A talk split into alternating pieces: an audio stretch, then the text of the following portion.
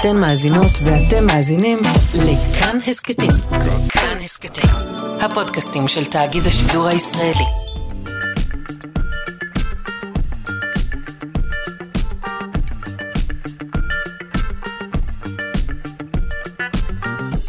שלושה שיודעים.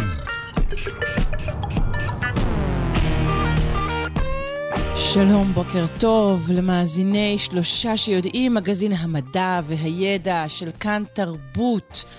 אה, מה בשעה זו? וואו, הרבה מאוד דברים מעניינים. אנחנו נדבר על אה, תגובת שרשרת מדהימה שמתחילה בנמלה. ונגמרת באריות. אה, נשמע על אה, הישג חדש של אה, בינה מלאכותית, שמתחילה ללמוד ממש כמו תינוק. נמשיך לדבר על טפילים. והפעם על המניפולציה שהם עושים על הפונדקאי שלהם. וגם, כמובן, נסיים את השעה עם פינת גיבורי העל. תודה רבה לעורכת שלנו, אלכס לויקר, למפיקה תמר בנימין, לביצוע הטכני דימה קרנצוב. אני שרון קנטור, בואו נתחיל.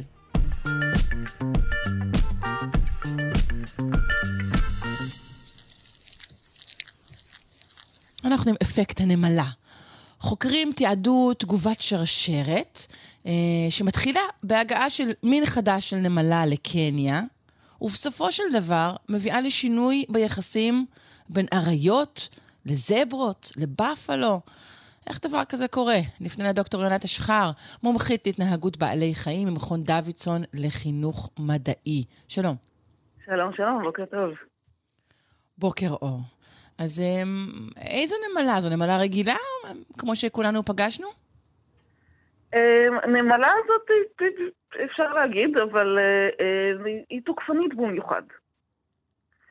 רק שהבעיה היא שהיא לא תוקפנית כלפינו, ולכן כשהיא, סורי, כשהיא הגיעה לראשונה באמת לקניה, לאזור שאנחנו מדברים עליו, אף אחד לא כל כך שם לב אליה. היא לא הפריעה לאף אחד. רגע, אם אומרת הגיעה לראשונה, זאת אומרת מדובר במין פולש בקניה. מדובר במין פולש. אה, היא מין פולש בכל העולם, היא נקראת אה, אסטמית גדולת ראש.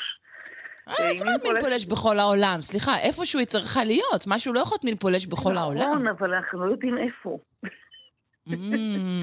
זיהו אותה באיים באוקיינוס ההודי, ואז בערך באותו זמן זיהו אותה בקהיר. אז יכול להיות שהיא מהאזור פה. אבל אה, אה, היא התפשטה מאז אה, להרבה מאוד מקומות, בעזרת אנשים כמובן, היא תופסת טרמפ הרבה פעמים על... הם חושבים שלקניה למשל הגיע במכולות של, של איזשהו מזון, פירות mm-hmm. או דגנים או משהו כזה, והיא תופסת טרמפ עם האנשים על, על ספינות או על מטוסים, והיא מגיעה לכל מיני מקומות מפלורידה ועד אסיה. בעיקר אזורים טרופיים וסאב-טרופיים. אמ, ולקניה, לשמורה הזאת שאנחנו מדברים עליה בקניה, הגיעה כנראה כבר לפני בערך 15 שנה. אמ, ושוב, אף אחד לא ממש שם לב לזה, כי כאילו בסופו של דבר זה עוד נמלה. לא, כן, לא עניין גדול.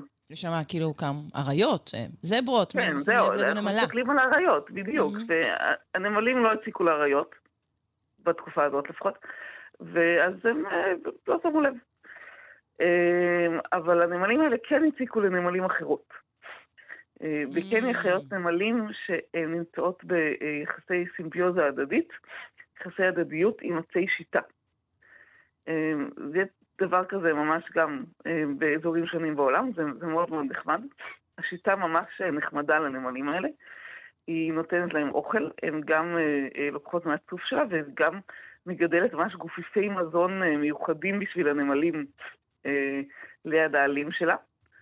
אה, היא אפילו יש להם מגדלת מין קוצים חלולים מיוחדים בשביל שהנמלים יוכלו אה, לאכול, ש... לגור שם. Mm-hmm.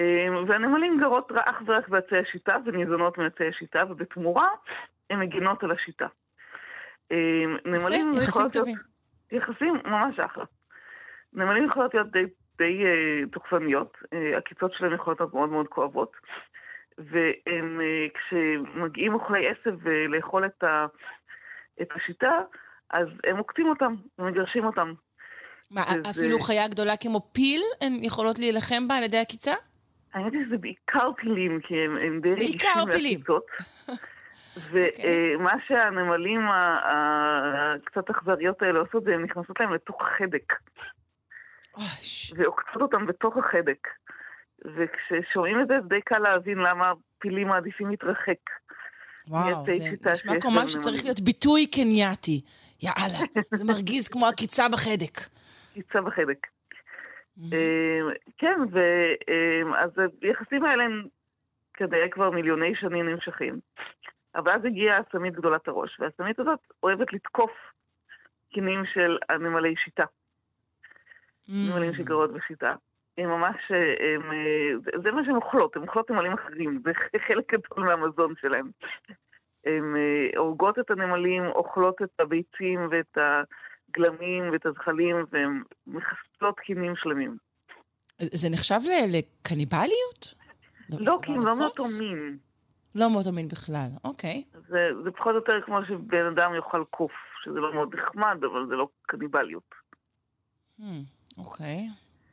אמ, אז אבל הם... אז הן מחסלות את הנמלים, את נמלי השיטה הללו בעצם, לאט לאט. והן לא מגינות על השיטה. הן לא אכפת להן מהשיטה, הן לא מגינות עליה. לא, ברור. הן לא, לא בעסקה של השיטה, כן. הן לא בעסקה של השיטה. ואז מגיעים הפילים, ואין יותר, אה, אין יותר הגנה על השיטה, והם יכולים לאכול את השיטה. אז אנחנו עכשיו התקדמנו עוד חוליה בשרשרת של התגובת שרשרת הזאת לפילים, והפילים אה, ממש מתחרעים על השיטות. הם, הם תולשים מהם ענפים שלמים, לפעמים אפילו פשוט מפילים את כל, ה, את כל העץ. והם גורמים לזה שבמקומות שבהם הנמלים הפולשות הגיעו אליהם, יש פשוט הרבה פחות עצי שיטה. יש להם תמונות במאמר שממש מראות כאילו את הנוף לפני ואחרי, שזה מדהים. הרבה פחות עצי שיטה, ויש בעצם ראות הרבה יותר טובה. אין, אפשר להגיד שיש פחות מקומות מסתור באזור.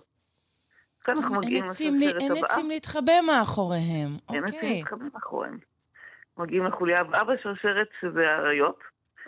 שנוהגים, בעיקר הלוויות, הן עושות את רוב הציד, נוהגות להתחבא, לצוד מהמערב. הם לא אה, כמו זאבים שפשוט רצים ורצים ורצים אחרי הטרף שלהם. הם צודים מהמערב. וכשצודים מהמערב... הלוויה יושבת מקום... בשקט מאחורי אה, עץ, לעתים עץ שיטה, וממתינה כן. אה, אה, לרגע הנכון. אה, ואז היא עטה על תרפה, וכעת היא לא עושה זו באותה יעילות. בדיוק, והם גילו שהם אה, הם ממש כאילו עקבו אחרי, הם שמו גם אה, קולרי GPS על אה, לביאות מלהקות שונות, כדי שיוכלו לעקוב אחרי הלהקות ולראות את ה... מה הם טרופים ואיפה, והם גילו שכשיש פחות עטי שיטה, הם מצליחים פחות לצוד, ובמיוחד הם מצליחים פחות לצוד זברות, שזה הטרף העיקרי שלהם, הטרף המועדף עליהם. אבל בשנים האחרונות האחוז של הזברות מסך כל הציד שלהם אה, ירד. אז יש לנו יותר זברות. אז יש לנו יותר זברות. אה, יש פחות... לא שאנחנו אה, מתנגדים לזה דבר רע, אבל זה בטח מייצר משהו. ואני רוצה לשאול, בעצם כשיש פחות שיטה, הרי לא רק הפילים אוכלים שיטה. לא רק הפילים אוכלים שיטה. זה בעצם גם מוריד מזון ממינים אחרים. גם הג'ירפות אוכלות שיטה, גם קרנפים שנמצאים בסכנת הכחדה אוכלים שיטה, וזה אנחנו עוד לא יודעים בעצם. זאת אומרת, פה הם תיארו את, ה, את, ה, את התגובת אה, שרשרת אה, ש, שמגיעה מהנמלה לאריה, אבל הם אומרים, זה גם, זה גם הרבה יותר רחב מזה. בעצם הן כן. משנות את הנוף לחלוטין. תגידי, הלוויות, נגיד, כשיש דבר כזה, רואים אותן אה, משנות טקטיקה של ציד? רואים שהן מתחילות לצוד משהו אחר, ושזה הבפלו שהזכרת בהתחלה, זה או אפריקני, קוראים לו בעברית. אמ, ולפני 15 שנה לא ראו אותם צודות בכלל בפלו, כמעט וואו. בכלל. ועכשיו הם מהווים בערך יותר מ-40% מה, מהטרף שלהם. אומרת, הם ממש כאילו... והבפלו שוברים את הראש, הם לא מבינים מה קרה. הכל היה בסדר, ופתאום נכון. כאילו טורפים בנו, ואולי הם לא משערים שמדובר באותה נמלה.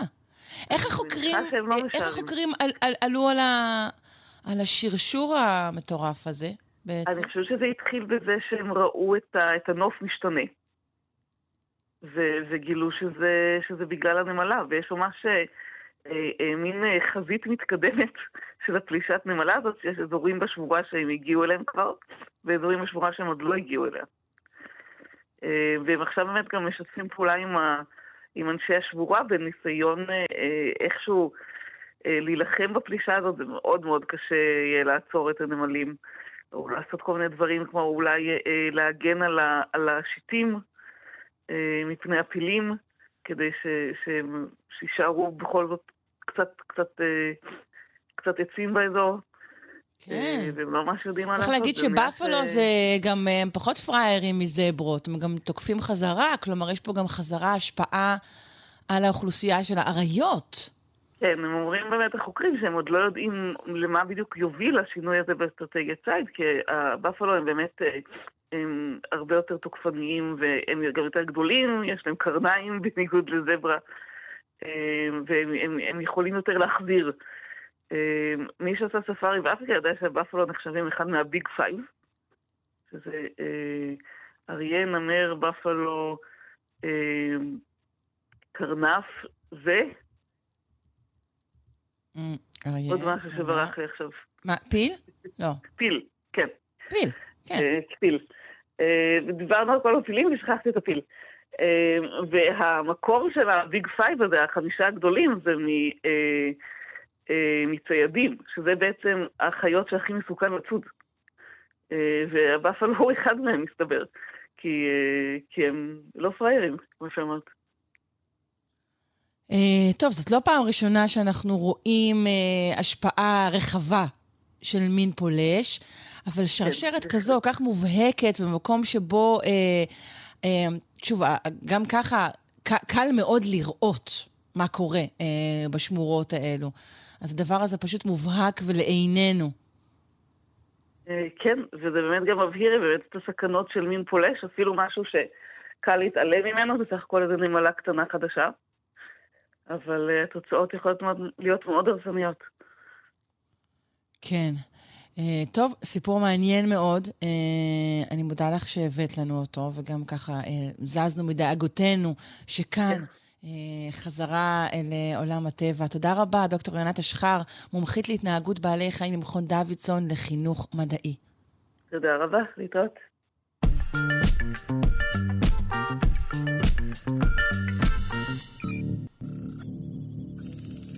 כמעט כל יום, בין היתר כאן אצלנו, אנחנו שומעים על הישגי הבינה המלאכותית בתחומים שונים, איך היא מצליחה כמעט לגבור ביכולותיה עלינו, בני האדם.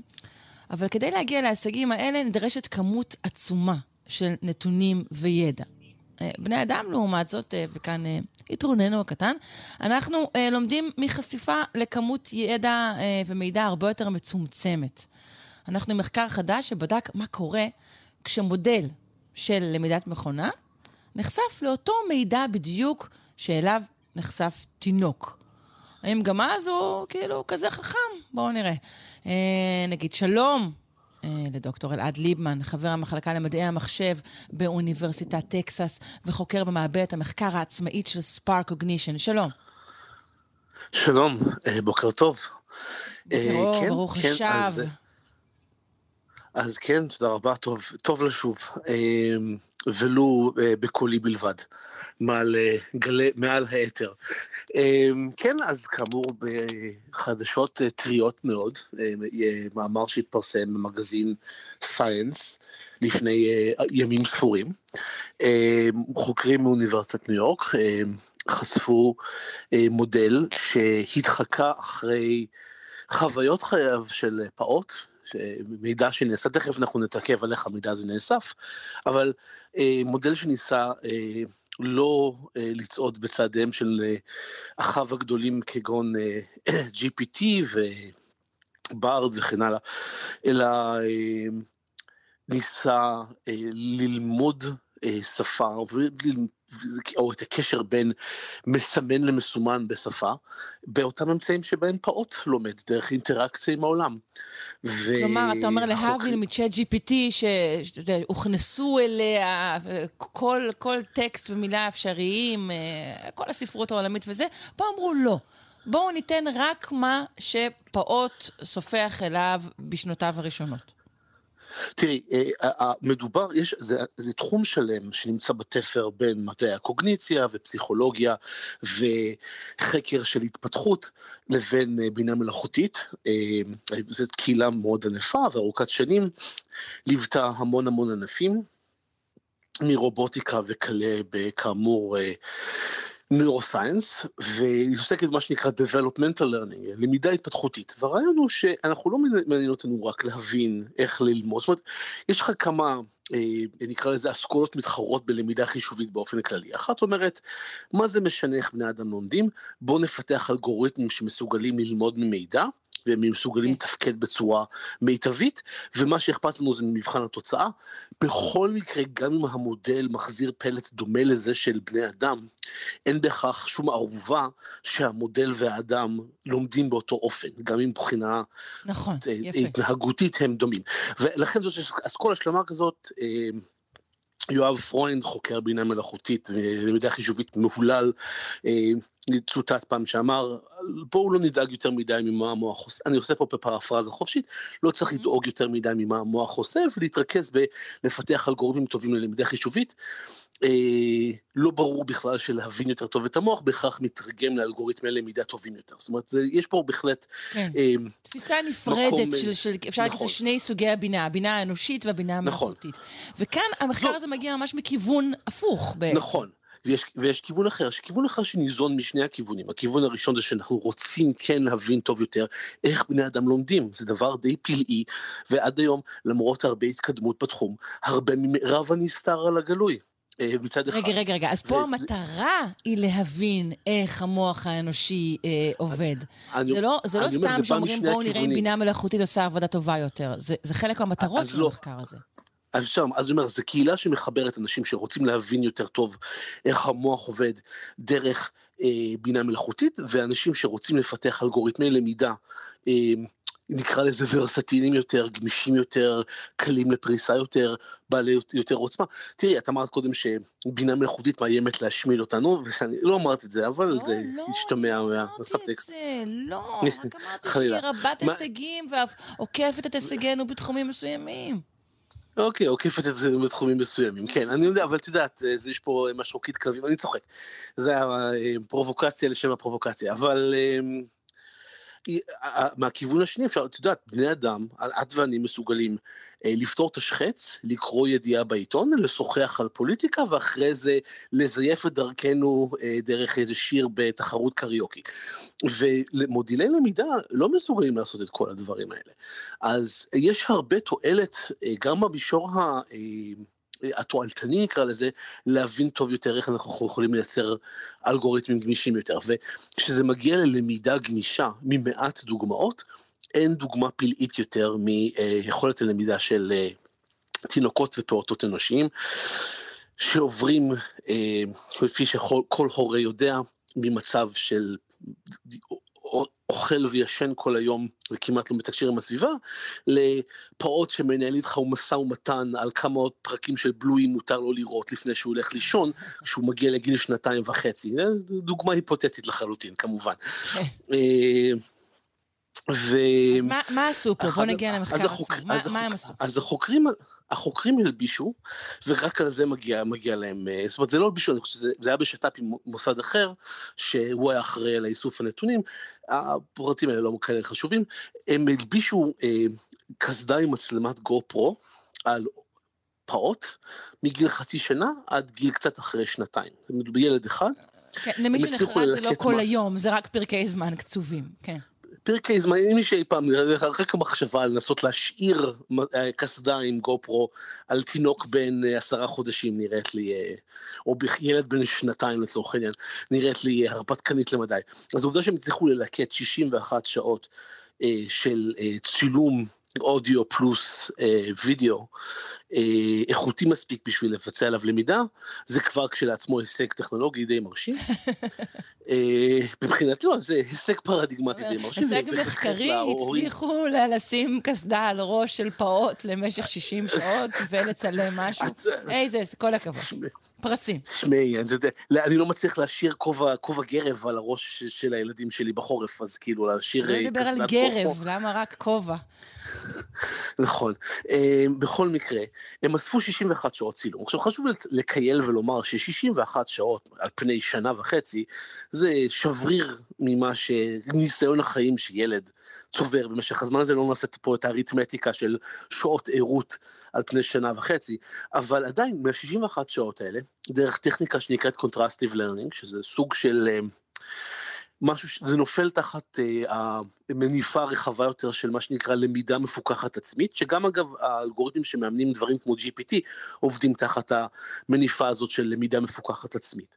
אה, אבל הרעיון הוא שמה שהם, אה, הטכניקה שבאמצעותה המודל אומן היא שהם הוציאו את, הט... בעצם ניתחו את הטקסט בצירוף התמונה, וניסו ללמד את המודל ש... מילים וויזואליה שמגיעים ביחד בזמן, רב, רב הסיכוי שיש להם קשר, שיש ביניהם קשר, למשל אם אתה אומר את המילה כדור ויש כדור בפריים, אז כנראה יש קשר ביניהם. לעומת זאת, אם אתה אומר... אה, שזה בדיוק מה ש... שעושים עם ילדים, מצביעים על הכדור נכון. ואומרים, כדור. נכון, אבל גם אנחנו, כמו שאת כמו יודעת, וגם, זה, וגם החומר המוקלט בהחלט חושף את זה, הילדים חשופים להרבה אינפורמציה אה, מורכבת, זאת אומרת, ההורה יכול להסתיר משהו בידו ולהגיד אתה רוצה גם את הקובייה, למרות שהקובייה לא נראית בפריים באותו רגע, או אתה יכול לשמוע, ההורים מנהלים מעצמם שיחה בינם, בינם לבין עצמם בכלל בלי שהפעוט כן. אה, הוא הנמען של השיחה וגם זה נכנס למודל, כי ילדים לומדים גם מזה. הדבר המעניין הוא שהמודל אכן אצלנו מעניין במובן מסוים, אני תכף אגיד למה זה פחות כמובן אני חייב להיות אה, אה, חמור, אה, זעפן זה חמור סדר ולסייג, להגיד למה יש פה בכל זאת אה, תוצאה, התוצאה הזאת היא לא כל כך מפתיעה. המודל החל להצליח. לפני שאתה ממשיך, כן. אני, אני רוצה להבין איך אחרי שהחומר הזה נאסף, הרגע הזה שאתה אומר, אה, אימנו את המודל על החומר. מה בדיוק עשו? מה זאת אומרת? אז המודל, המזינים למודל את הפריימים ואת הטקסט. ומעודדים אותו ללמוד ייצוג של המידע כך שמילים וייצוגים ויזואליים שבאים ביחד יהיו, יהיו קרובים מבחינת המודל, שהמודל ידע שהם קשורים. לעומת זאת, מוד, אה, ייצוגים שאינם חלק מהפריים יהיו רחוק, רחוקים יותר. למשל, אם יש לך כן, תמונה עם כדור. מעודדים הכוונה, אז אומרים לו יופי מודל, יופי מודל, או שכל פעם שהוא מזהה נכון מישהו, אה, איזה, איזה נסיין משועמם לוחץ על Enter. אה, סתם אני מנסה לא, להבין איך שוב, הדבר הזה עובד. זו, הדבר הזה עובד, שוב, הרעיון של contrastive learning זה שאתה בעצם מנסה ללמוד ייצוג שבו דברים קשורים הולכים, וזה נכון באופן רחב, משתמשים בזה להרבה דברים, גם מערכות המלצה וכל מיני דברים כאלה. ללמד את המודל לשים דברים קשורים ביחד ודברים שאינם קשורים בנפרד. זאת אומרת. אם, אם אנחנו נחרוג פה במושגים יותר טכניים, פונקציית המטרה שהוא מנסה ללמוד, זה ייצוג מתמטי של הפריימים והטקסט, כך שמילים ופריימים שהם קשורים יהיו קרובים ומילים ופריימים שהם רחוקים, יהיו אכן רחוקים. וכך למשל מה שאתה רוצה לראות עם המודל... אני מבינה את זה לחלוטין, אני שואלת שאלה כן. הרבה יותר פרוזאית. האם לצורך המהלך okay. אוקיי. הזה של אימון הבינה באופן הזה, צריך לשבת שם אדם שהוא כמו שוב הורה של הבינה, לא, ולהגיד לא, לו לא, לא כן, לא, זה נכון וזה לא, לא, לא, או שאולי איזשהו מחשב לא. אחר אומר לו כן ולא. לא, לא, ההורה הוא כבר שם במובן שזה הפ... זה הטקסט, זה המלל, זה כאילו, mm-hmm. יש פה ניסיון לחכות פסיבית את מה שהתינוק עובר אקטיבית, שזה באינטראקציה עם הורה שאומר לו, כדור, כדור, כשהוא משחק עם הכדור, אז זה מוקלט, ועכשיו המודל מנסה ללמוד כאילו בתור טרמפיסט על החוויה של הילד, אבל אין פה אדם שיושב ואומר לו, שמת לב, זה יש שם כדור, זה, זה כבר okay. בייקט אין mm, לתוך הקלט. Okay. אז הוא, עכשיו, הוא, הוא עלול לטעות גם, נגיד לצורך העניין, אוקיי. Okay. הוא, הוא עלול והוא גם טועה, תשמעי, המודל הזה למד משהו, למד, למד כמה עשרות מילים, כאילו, מה זה למד פה? למד זה אומר שבאופן אמין, כשאתה מכניס לו אה, תמונה, הוא, הוא יודע לשלוף שהמילה הכי קשורה אליה זה כדור. תמונה של כדור, אני סתם נתתי דוגמה את הכדור, יש שם דוגמה אחרת שלי במאמר של פרפר, לצורך העניין. גם, אגב, אחת המילים הראשונות שהבת שלי אמרה לצורך העניין. אז זה בהחלט הגיוני לי שזה דברים שהם... אה, הגיוני שמילים שילמדו דרך החוויה של פעוטות. אה, ו... ולצורך העניין, המודל הזה הצליח ללמוד בצור, באופן הזה משהו כמו כמה עשרות מילים, וחוקרים טוענים בצורה קצת עמומה, לא לחלוטין, שהמודל מראה סימנים של הבנה מסוימת, כלומר היא טוב יותר מניחוש אקראי של כמאה מילים.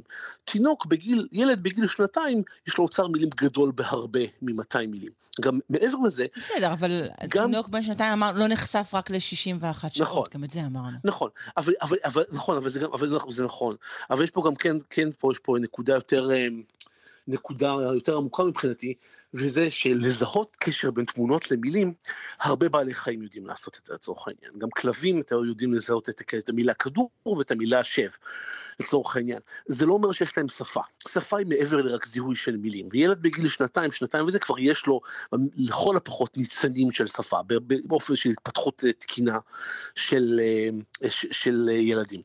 והמודל, קשה לי, אפשר לטעון שיש פה סימנים מעידים, מרמזים לכך שהמודל יכול ללמוד אלמנטים של שפה, אבל להגיד שיש פה ממש שפה, זה אה, לא מדויק. מעבר לכך... אבל האם, אבל האם זה מלמד נכון... אותנו משהו על המוח, שגם את זה בעצם רצינו? הרי אנחנו מבקשים אה, אז... לדעת, כמו שכתוב כאן במאמר, כשאנחנו אה, אומרים, נגיד, אה, אה, פרפר, לצורך העניין, איך, אה, איך המוח שלנו יודע להבין, והוא לא תמיד יודע להבין, שמדובר כרגע בעצם המעופף, ולא נגיד במילה שמייצגת את התעופה עצמה. או לצורך העניין, ב, אה, איך זה נקרא, את יודעת, בפרפר רפואי, לצורך העניין, זה ציוד שמשתמשים בו באינפוזיות. כן. אני סתם מגזים, כי ילד בן שנתיים לא ידע את זה. נכון. אבל, אה, אבל, אבל, ושוב, תראי, קודם כל, יש פה כמה ממדים מעניינים. הדבר הראשון הוא שאנחנו יודעים שהמרכיב של מה שנקרא בלעז אמבודימנט, זאת אומרת, למידה שהיא דרך, אה, אה, עם מימד מוחשי, היא למידה משמעותית יותר. יש ניסוי מפורסם שנעשה בחתולים בשנות ה-60 של אה, הלמן היין, אם אני לא טועה, הלדן היין, שהם לקחו שני חתולים, חתול אחד היה סוג של כפות בסלסלה, וחת... ועל מין סוג של מנסה, והחתול האחר יכול היה להסתובב אה, באופן, יח... בסוג של מסילה, אבל יכול היה להיות עצמאית להסתובב. והם ישבו את התפתחות הראייה של שני החתולים האלה. הם שניהם, החתולים כמובן ראו הכל, והחתול שהיה קשור עדיין הוזז בחדר. אבל החתול שהוזז מבלי שהייתה לו שליטה על התנועה שלו, לא הצליח לפתח ראיית עומק. לא היה לו שום יכולת, הוא התקשה ללכת, מרוב שלא הייתה לו תפיסה של הקשר בין התנועה שלו לבין השינוי הוויזואלי. Mm. לעומת החתול שבתנועה מוגבלת, נעזוב את השיקולים האתיים של אה, כן, אני מתקשה אה, להקשיב לך ככה בשוויון נפש, אבל בסדר. אז אה, אנחנו מבינים במחקר הזה כן. שכן, צריך את הגוף עצמו שינוע בחלל באופן עצמוני, וכך נכון. ימדוד מרחקים ויבין דברים ואת מגעם. נכון, נכון? ולדוגמה, קולגה וחבר טוב שלי, שהוא כרגע פרופסור באוניברסיטה של קליפורניה, בלוס אנג'לס, UCLA, הוא עשה מחקר מאוד מאוד יפה, שבו אה, רובוט אה, יושב בחדר, ואתה מביא לו עצמים, ועל העצמים יש כל מיני תכונות, והרובוט מרים את העצמים, והוא מסתכל עליהם, והוא יכול לנענע אותם, הוא יכול לרשרש אותם ולהקשיב לאיזה צליל זה עושה, והוא שואל את האדם שאלות. ודרך האינטראקציה הזאת הוא למד המון מושגים כמו כבד וקל, צבעים, אה, מלא, ריק. דברים כאלה. וזה נעשה כן. דרך האינטראקציה בין חישה לבין פידבק אנושי. ובמובן מסוים, וזה בגלל חלק מסוג המחקרים שאתה קהילה של למידה התפתחותית תמיד התעניין בהם. אם אנחנו יכולים כן. לשחזר מודלים. עכשיו, מכיוון שהתוצאות האלה, יש הרבה עבודה די יחסית ענפה, בטח בהקשר של רובוטיקה, אבל גם בהקשרים אחרים, לכך ש...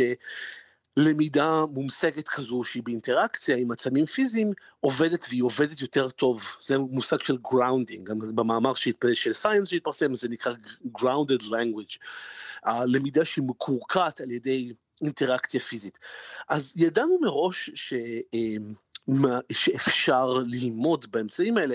החידוש פה הוא שהם עשו את זה פשוט מצילום של חוויה של אה, עולם, משהו שמתווך את החוויה של אה, תינוק לומד. כן, אבל לכאורה, שוב לכאורה, כשיוסיפו לרובוטים אה, אה, כריות חישה, אה, וכל מיני אמצעים אחרים שהם אמצעים חושיים אחרים, הגיעו להישגים אולי טובים יותר, גם בדבר הזה, נכון? אז שוב, זו שאלה פתוחה, למשל יש, יש לך חוקרים, למשל חוקר השפה המהולל נועם חומסקי, שמאמינים ש... אנחנו מגיעים, זה baked in, עם, זאת אומרת, מגיעים עם סוג של התניה מולדת לרכישת שפה. כן. זה, זה מעבר לקולטנים, זה, זה ממש ברמה של אנחנו נולדים עם המודל, אנחנו רק צריכים להתאים אותו לתנאים הספציפיים של השפה שאנחנו רוכשים בתור ילדים. אבל יש לנו איזה מודל רכישת שפה אוניברסלי שאנחנו נולדים איתו, שהוא המתנה שלנו ממיליוני שנות אבולוציה. אה, מהאורגניזם הראשון, לא, מהיונק הראשון ועד אנחנו, שאנחנו, זה משהו שהתפתח, שמאפשר לילדים לרכוש שפה מאוד מורכבת מאוד מהר. וכאמור, יש מרחק מאוד גדול בין היכולות השפתיות של ילד בן שנתיים, שנתיים וחצי, לבין מה שהמודל הזה רכש, אבל כמו שאת סייגת ובצדק, זה גם לא הוגן להשוות מודל שלמד על 61 שעות מצולמות, לבין ילד שמסתובב בעולם ורוכש שפה שנה וחצי. עם זאת... בסדר גמור. אז אה, בינתיים עדי, עדיין לא מאוימים מדי. בסדר גמור. לא, ויתרה מכך, אנחנו עדיין לא באמת מבינים עד הסוף מה, מה, מה, מה מרכיב הקסם פה, מה סוד הקסם של רכישת שפה אנושית, ונצטרך עוד הרבה מחקרים גם של מדעי המוח וגם של למידה חישובית על מנת להבין זאת. יפה, תודה רבה. דוקטור אלעד ליבמן, חבר המחלקה למדעי המחשב באוניברסיטת טקסס וחוקר המעבד המחקר העצמאית של ספארק קוגנישן. תודה. תודה, יום טוב.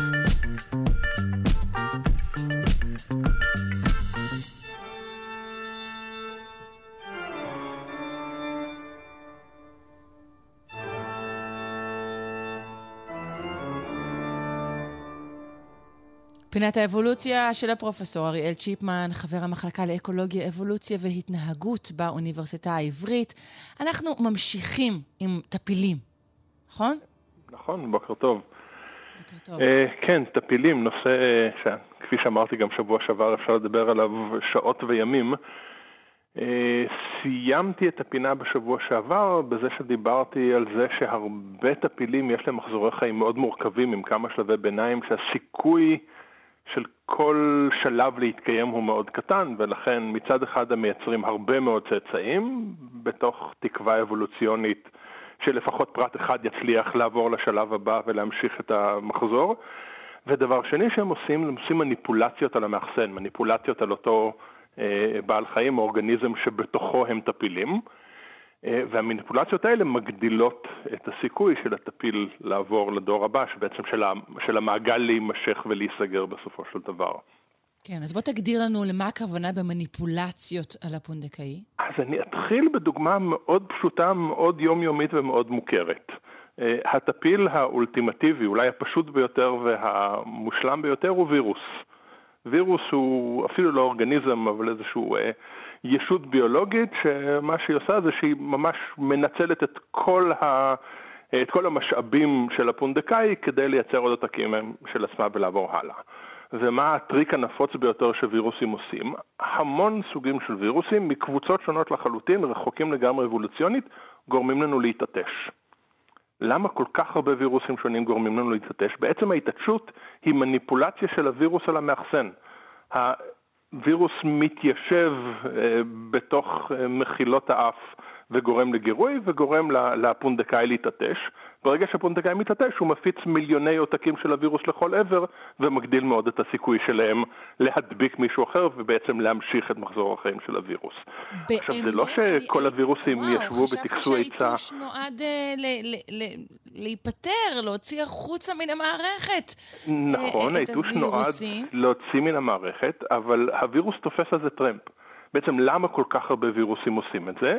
כי בואו נניח היפותטית שהיו וירוסים שהתיישבו בכל מקום אפשרי בגוף, ואלו שהתיישבו במקרה באף וגירו את האף, הגדילו את הסיכוי לעבור הלאה, ולכן הווירוסים האלה מוצלחים יותר ונפוצים יותר.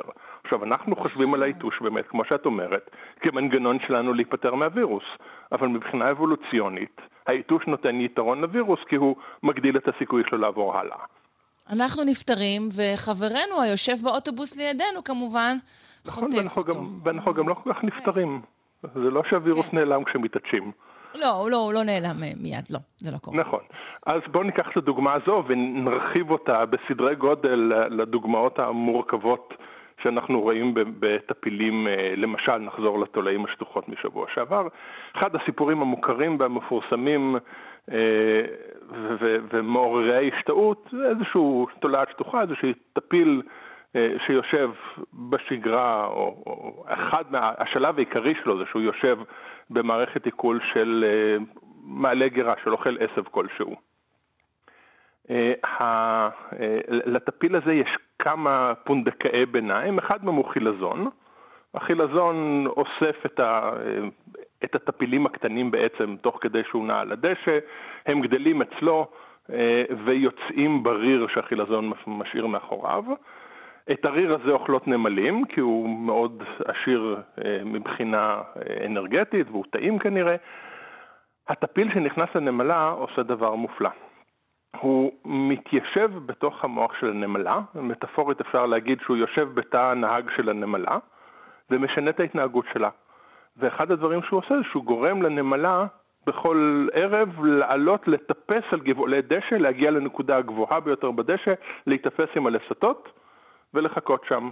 ואם לא קורה כלום, אז בבוקר הוא יורד, והנמלה יורדת וממשיכה את חייה. אבל העובדה שהטפיל, שהנמלה, אה, אם הטפיל בתוכה יושבת בנקודה הגבוהה ביותר של הדשא, מגדילה מאוד את הסיכוי שהנמלה תאכל במקרה על ידי אוכל עשב שעובר שם. וואו. וואו, נכון. אז, ושוב אנחנו שואלים את עצמנו, איך, איך הטפיל יודע? איך הוא יכול לעשות כזה דבר? הוא לא יודע. טפילים התיישבו בכל מיני מקומות אקראיים בתוך הגוף של הנמלה. ובמקרה אלו שהתיישבו במוח וגרמו לשינוי התנהגותי שגורם לנמלה לטפס על עשב, הפכו להיות מוצלחים יותר ולכן התכונה הזו מתקבעת. אה, אז זו, זו דוגמה, אחת הדוגמאות היפות והמוכרות אה, למניפולציה של התנהגות של המאחסן כדי להגדיל את הסיכוי לעבור לדור הבא. אבל למעשה הסיפור שאני רוצה להגיע אליו הוא סיפור שקראתי במאמר רק לפני כמה שבועות, חודשיים, שלושה, אה, שהוא סיפור באמת מדהים, וזו לא מילה שאני משתמש בה הרבה. אה, מחקר בקבוצה אחרת של טפילים, אה, נקראים נמטומורפה או תולעי זנב סוס, זה תולעים מאוד ארוכות ודקות, קרובות משפחה רחוקות של התולעים הנימיות שדיברנו עליהם לפני כמה שבועות.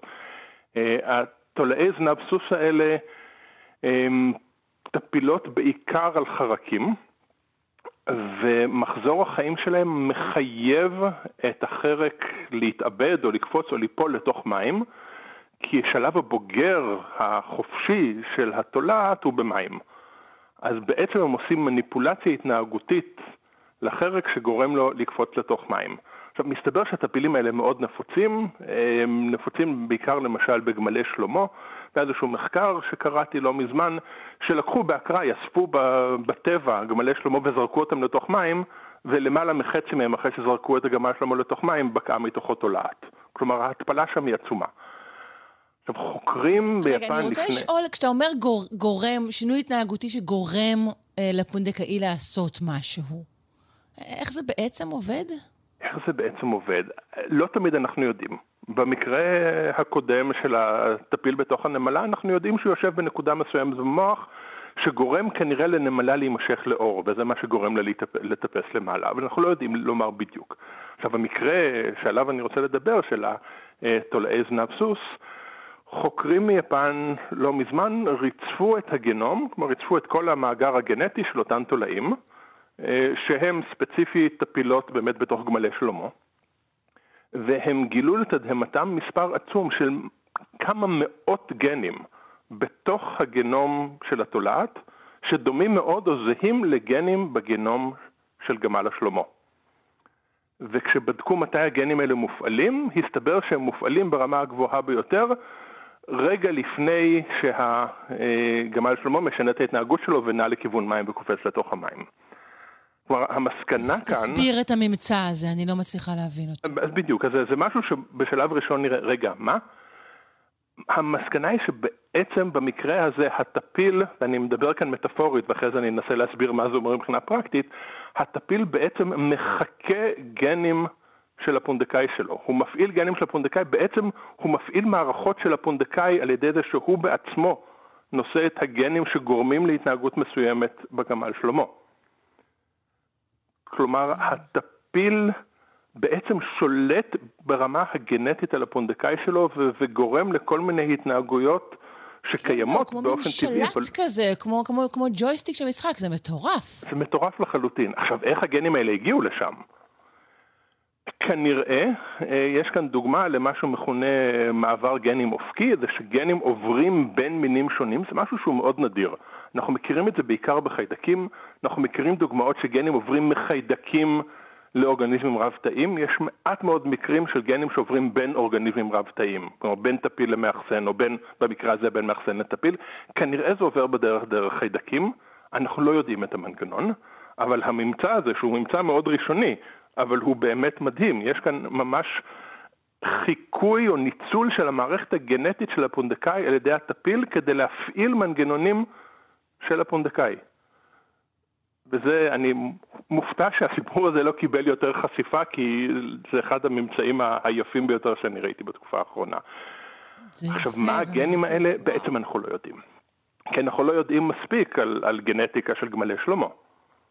אבל בכל זאת, יש לנו כמה מאות גנים של גמלי שלמה שמופעלים על ידי תולעת, ובאותו הזמן שגמל השלמה מתחיל לנוע בצורה ארטית וקופץ לתוך מים, ברור שיש כאן איזשהו יתרון אבולוציוני שזה לא משהו מקרי.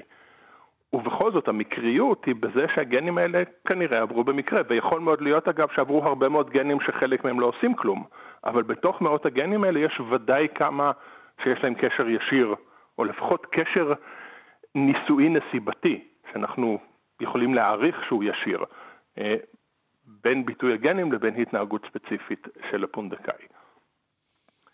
ועכשיו אנחנו בעצם צריכים לבדוק אולי שוב מקרים נוספים כאלו, לראות שוב אם יש עוד התאמות גנטיות נכון, כאלו. נכון, נכון. ו... כל פעם ש, שיוצא איזשהו ממצא כזה, אז אנשים אומרים, רגע, אולי זה יותר נפוץ. בואו נתחיל לחפש. אני מניח שיהיו, בשנים הקרובות יהיו עוד אנשים שיעשו את ה... ישאלו את השאלה הזו, יעשו את הבדיקה הזו. בעצם אני לוקח גנום של טפיל ואני משווה אותו לגנום של הפונדקאי ואני רואה כמה גנים יש להם במשותף. שהם לא במשותף בגלל היסטוריה אבולוציונית, אלא במשותף בגלל שאיכשהו היה מעבר של גנים בין פונדקאי לבין טפיל. זה דבר שיכול להיות שנמצא אותו גם לגבי אה, טפילים שנמצאים אצלנו? יכול להיות. אה, במקרה הזה אנחנו יודעים הרבה יותר ודאי על הגנום שלנו, וגם יש הרבה כן. מאוד טפילים שלנו שנבדקו מבחינה גנטית, ולכן אנחנו uh, יודעים גם עליהם. אבל אפילו בווירוסים, יש כל מיני דוגמאות של חלבונים של וירוסים שמאוד דומים לחלבונים של בני אדם, ולכן בעצם משמשים לרמות או לחקות את מערכת החיסון שלנו.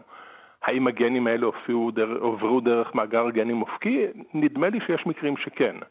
אה, זה צריך לדבר עם הווירולוגים כדי לראות עד כמה יש לנו עדויות של זה, אבל זה בהחלט כיוון מחקרי חדש שאני מניח שיהיו אנשים שילכו אליו, כי זה, מבחינה אבולוציונית זה, זה טריק נפלא. אתה לא, ממש. הטפיל לא צריך להמציא דברים חדשים, הוא רק צריך, ושוב, הכל כאן במרכאות ומטאפורי, כן, הטפיל לא חושב על שום דבר, אבל טפיל מוצלח הוא טפיל כזה שהתהליך הזה התרחש אצלו, שהיה איזשהו מעבר של גנים אם דרך חיידקים ואם באופן ישיר, בין הפונדקאי לבין הטפיל. וואו, תודה רבה לך, פרופ' אריאל צ'יפמן, חבר המחלקה לאקולוגיה, אבולוציה והתנהגות. נושאים למחשבה במהלך היום. כן, לגמרי. תודה, להתראות באוניברסיטה העברית. להתראות.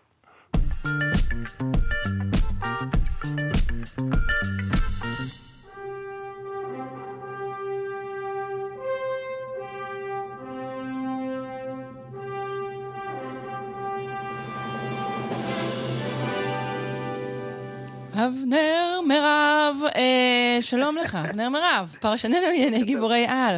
שלום. מעולם לא הייתה לי נעימת נושא ועוד כזו מרשימה, תודה רבה. הנה, ככה זה. עכשיו, כשאתה נכנס למקומות, אני רוצה שבראשך אה, תשמע את זה כך, בסדר? האמת שג'ון וויליאמס, שהלחין את המוזיקה ששמענו, פעם סיפר, אולי זו שמועה, ש... אבל אני שמעתי שהוא פעם סיפר שהוא כותב את המילים, ואת ה... סליחה, את הלחן, ומדמיין בראש שיש במילים. נניח, פה הוא אומר כן. כאילו, אז, אז זה מעניין. אז לא, אבל... תחשוב, אז לכבוד, למה לי, סופרמן? לכבוד לי. נכון.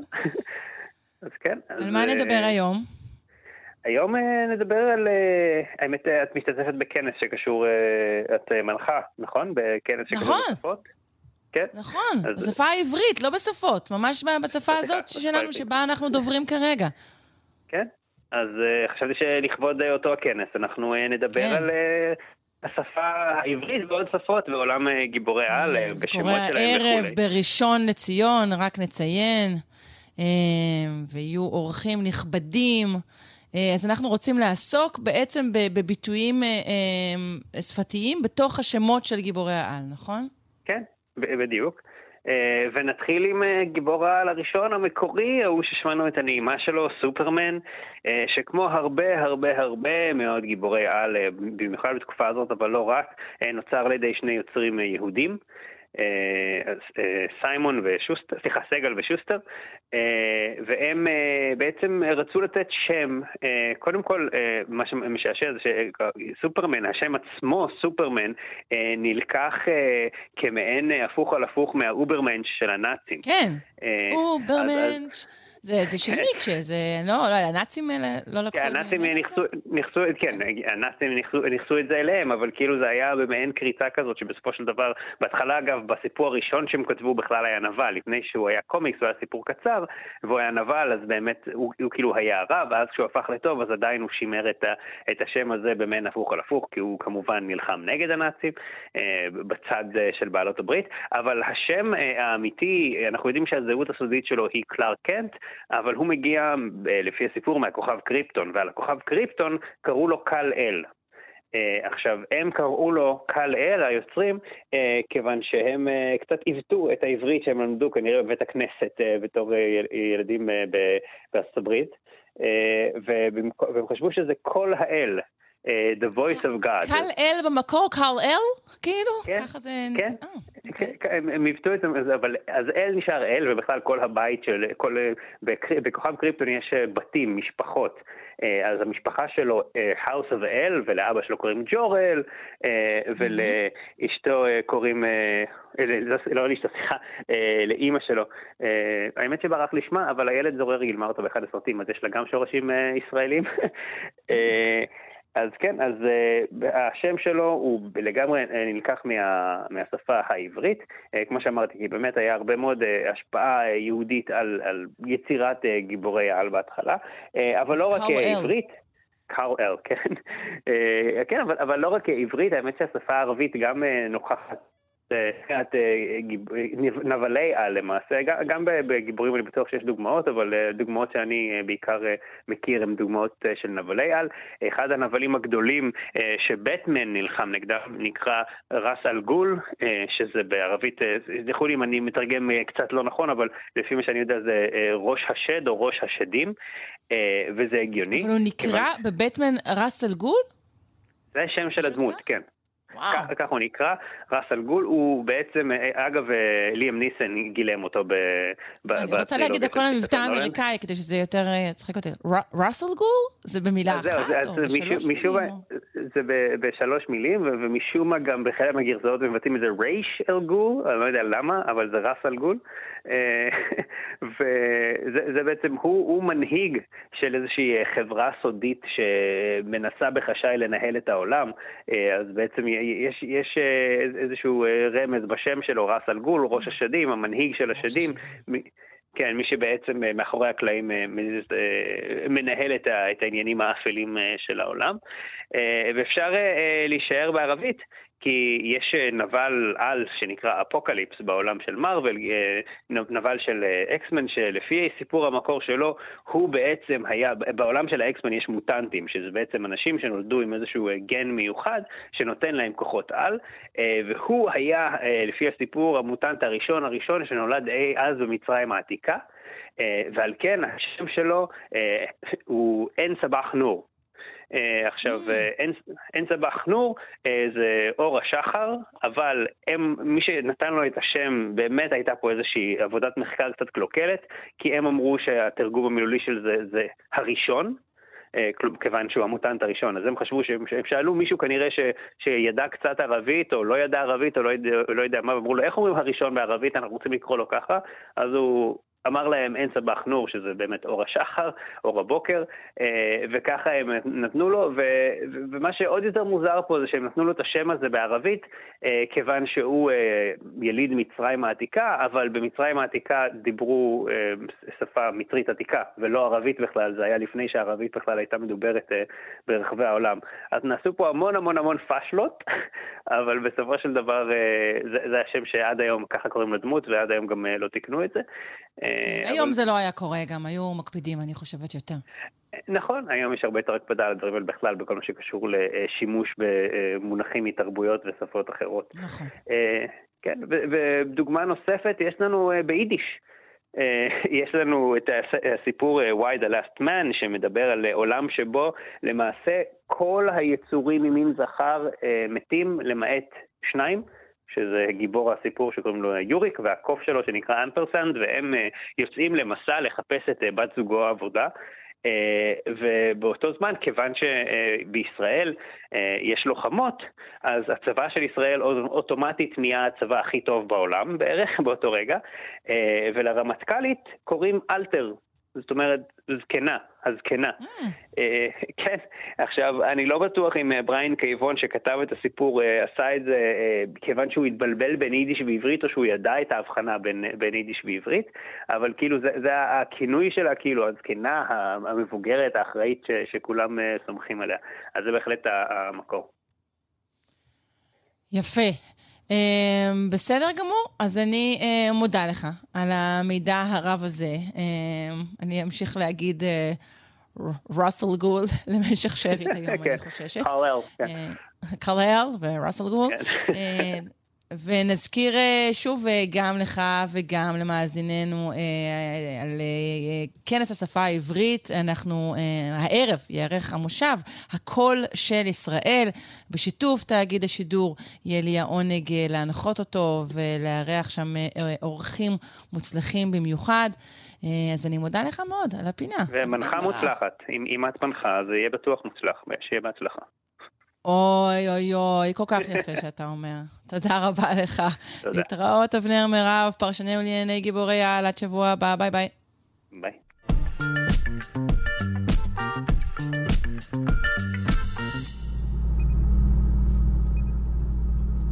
חוקרים ישראלים פענחו את המנגנון שעומד מאחורי דום נשימה בשינה. אה, זה דום נשימה ספציפי שנגרם כתוצאה ממחלה נדירה ומסכנת חיים.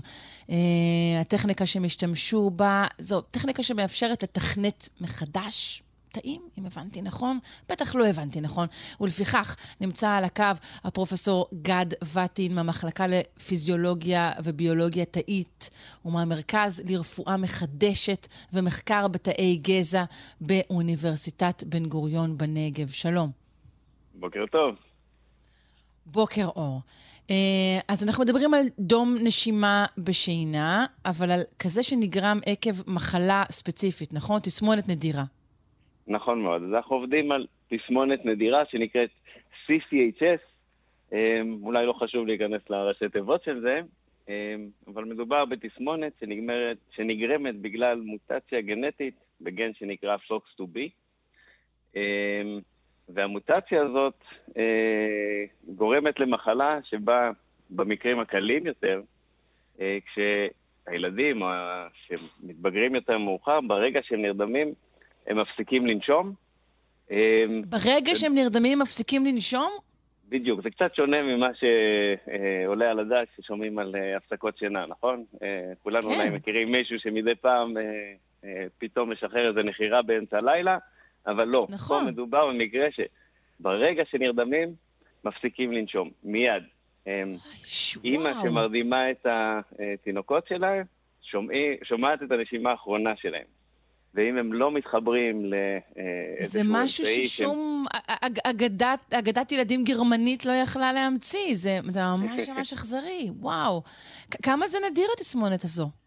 אז כרגע מדווח על בערך 3,000 מקרים בעולם, אמ, אבל למעשה אה, חלק מהמקרים של מוות בעריסה יכולים להיות קשורים לתסמונת הזאת, למרות שהם לא מפוענחים. Mm. אמ, כלומר, בשביל לפענח אותה צריך לעשות בדיקה גנטית. עדיין תעלומה מוות בעריסה, למרות שאנחנו יודעים שיש גורמי סיכון שונים, בעצם מוות בעריסה הוא לא, לא דבר שמפוענח לחלוטין. לגמרי לא. אמ, למרות מה שאמרתי, יכול להיות שחלק מסוים מהמקרים של מוות בעריסה משוייך כן. לתסמונת הזאת, אבל uh, לא כל המקרים כמובן. אוקיי, אז אנחנו מגיעים למה שאתם עושים במעבדה שלך. ספר על המחקר.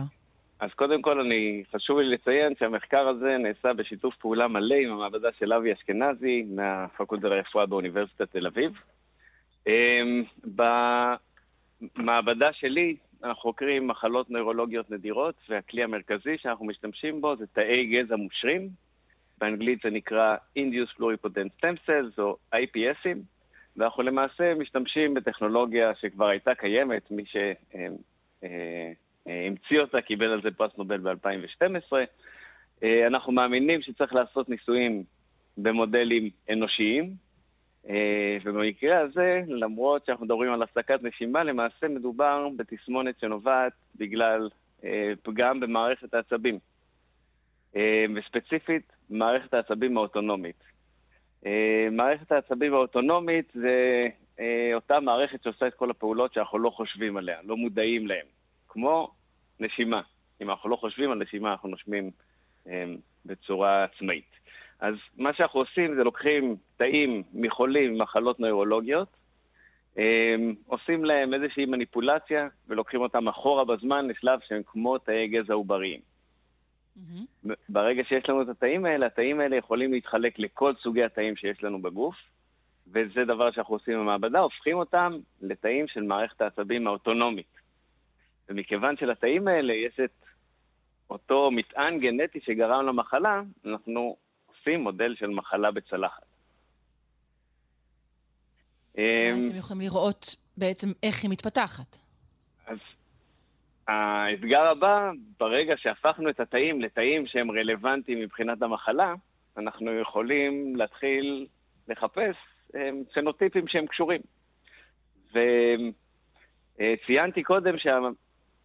המחלה הזאת נובעת בגלל מוטציה, סוג מוטציה ספציפית בגן שנקרא FOX2B. אמ, אז האתגר הראשון היה להפוך את התאים לתאים שמבטאים את הגן הזה. ו-FOX2B הוא פקטור שיתוק, שבפשטות אפשר להגיד שזה חלבון, או גן שמקודד לחלבון שמבקר הרבה גנים אחרים, וכפקטור שיתוק הוא אמור להתבטא בתוך גרעין התא, איפה שנמצא ה-DNA. כי הפעולה שלו היא משפיעה בעצם על מה מה-DNA יהפוך ל-RNA. Mm-hmm. פקטורי שעתוק בדרך כלל נמצאים בתוך הגרעין. במחקר שלנו ראינו שהמוטציה הספציפית הזאת גורמת לא, לאותו חלבון FOX2B לא לחזור לתוך הגרעין, אלא שחלק ממנו נשאר בציטופלזמה, איפה שהוא לא אמור להיות. וכשהוא נשאר בתוך הציטופלזמה, הוא מפריע למערכת שקיימת בתא, שנקראת היוביקוויטין. אמ, ממש בפשטות, המערכת הזאת תפקידה אמ, לשמור על הומואוסטזיס של חלבונים בתא, על ידי זה שהמערכת הזאת מסמנת חלבונים לפירוק. אה, אותו גן מוטנטי שנשאר בציטופלזמה עובר אינטראקציה עם המערכת הזאת, ולמעשה מפריע לתפקוד הרגיל שלה, וזה בסופו של דבר מביא למוות תאי. אוקיי. מקווה שהצלחתם לעקוב, כי זה היה קצת ארוך. כן, כן, כן, אני עקבתי לגמרי. אמ, אז השלב הבא אמ, במאמר שלנו זה שעשינו מניפולציה, או השתמשנו בעצם בממצא הזה, וראינו שאם אנחנו מבטאים איזשהו חלבון שקשור ליוביקוויטין, שנקרא UBA6, אנחנו מצליחים אמ, להוריד את המוות התאי הזה. כלומר, מצליחים לתקן את התאים בצלחת. אז מצד וואו. אחד זה גם, זה גם מוכיח את המנגנון, ומצד שני זה, זה מאפשר גם כיוון מבין עתידי. איך, איך מתקנים אותו? זה כיוון לתיקון של זה. כיוון לתיקון. אנחנו עוד, עוד רחוקים מהקליניקה, אבל זה צעד קדימה. וואו. תגיד, אני חוזרת רגע לתסמונת עצמה. אמרת שבעצם ילדים מפסיקים לנשום ברגע שהם נרדמים. מה, אני לא מניחה שהם לא ישנים פשוט, אז מה עושים איתם?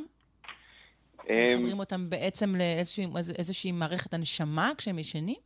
אוקיי, אז הטיפול היחיד שיש כרגע לחולים האלה, זה שהם צריכים להיות מחוברים לאיזושהי מערכת הנשמה.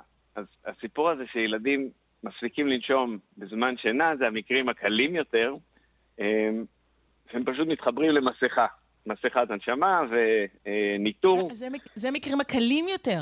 אוקיי. זה המקרים הקלים יותר. במקרים הקשים יותר... זאת אומרת, זה פתיר יש... על, יד, על ידי, על ידי אה, מערכת הנשמה, אוקיי. פתיר כן, אבל כמובן שמבחינת ההורים זה אומר שהם חיים בסטרס הם, מתמיד. אה, בוא. הילד נרדם באוטו. באוטו, ישר, ישר חשבתי על זה כמובן. הילד נרדם בגן, הוא הפסיק לנשום. אה, אוקיי. אז ויש גם מקרים קשים יותר. במקרים היותר קשים, אה, יש קוצב לשרעפת, שבניגוד לקוצב לב, בשביל להפעיל את השרעפת מבחינה חשמלית, זה דורש יותר אה, עוצמה, וזה מין מכשיר כזה, קצת כמו ווקמן, אה, שתלוי בחוץ, צריך להחליף לו בטריות כל כמה זמן, והוא מעצבב את השרעפת. אה, אה, ועל ידי זה מעודד את שרירי הנשימה. אבל למעשה לנשימה הזאת אין רגולציה, כלומר, אה, אם בן אדם רגיל מתחיל לרוץ או מגביר את הפעילות אה, הפיזית שלו, אז הוא יתחיל לנשום יותר. במקרה הזה אין פידבק. כלומר, זה נשימה קבועה ומעוצבבת. זה פותר כן. חלקית את הבעיה, אבל זה לא מרפא אותה. כך או כך uh, מדובר במצב שהוא באמת בלתי אפשרי, והמחקר שלכם יוביל לכך שאולי מה, יהיה, תהיה תרופה אפילו, אתה חושב? לאן דבר כזה יכול להגיע? אז המחקר שלנו כמובן הוא ממשיך עם עוד הרבה שיתופי פעולה. אנחנו שואפים לזה שיום אחד נמצא תרופה. אמ, אבל למרות ששנינו מה, מהפקולטה לרפואה, מהפקולטה למדעי הבריאות, אמ, אנחנו חוקרים מנגנונים בסיסיים שאנחנו מקווים שיבינו, שיגיעו להבנה אמ, יותר מלאה של המחלה, ועל ידי כך למציאת תרופה. כן. תגיד, אה, ציינו שזאת מחלה נדירה מאוד. בעצם מה שמוביל את המחקר, אתה יודע, אנחנו נוטים לחשוב, אולי זאת אמירה קצת צינית, שאתה יודע, יותר, יותר כסף על מחקר, שמים על מחלות אה, יותר נפוצות, ואתה מתאר פה תסמונת מאוד נדירה. האם המחקר שלה, זה בכלל לא קשור לכמה היא נפוצה או לא? זאת אומרת, חוקרים את זה כי זה מעניין, או חוקרים את זה כי יש לזה השלכות גם על דברים רחבים הרבה יותר? או כי יש אמ, פה איזשהו כן כסף ששמו, אה, אגודה שקשורה למחלה הזו או משהו כזה? אז אני אתחיל עם זה. מאחורי הקלעים של המחקר. כל, כל שיתוף הפעולה הזה הוא נובע מעמותה, אה, התחיל מעמותה שנמצאת בארץ, שנמצאת, שנקראת יד לנשימה.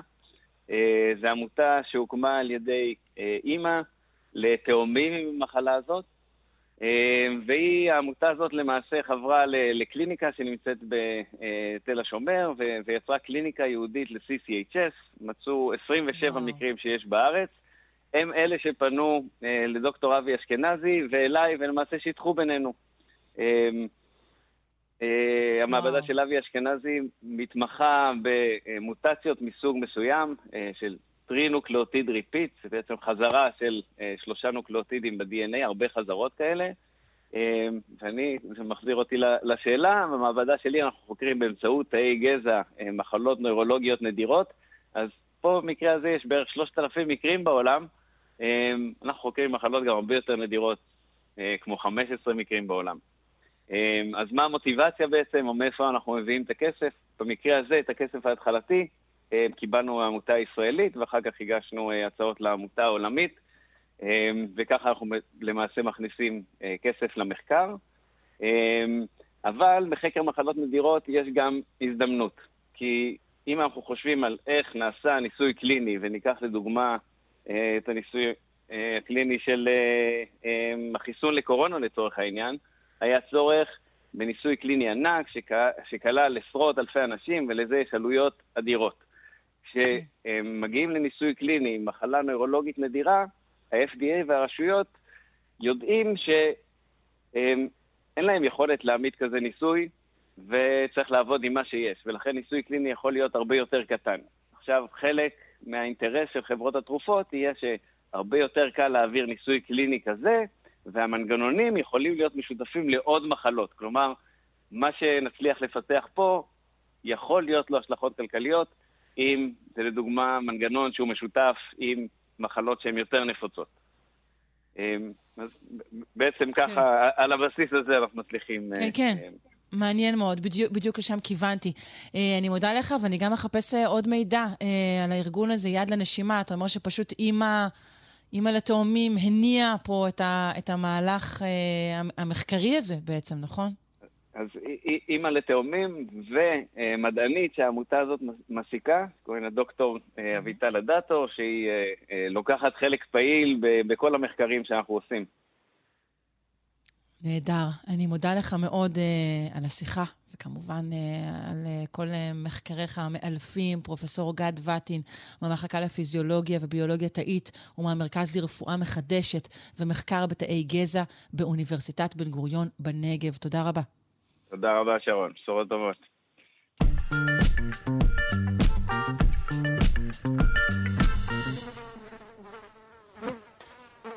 חברים, מאזינים, אה, אלו uh, זמנים קשים. האמפתיה שלנו מן הסתם uh, נתונה לאנשים שנמצאים במצבים קשים הרבה יותר, אבל כעת אני אבקש מכם בכל זאת לגייס את שאריות האמפתיה שלכם לזבוב הפירות המתוסכל מינית.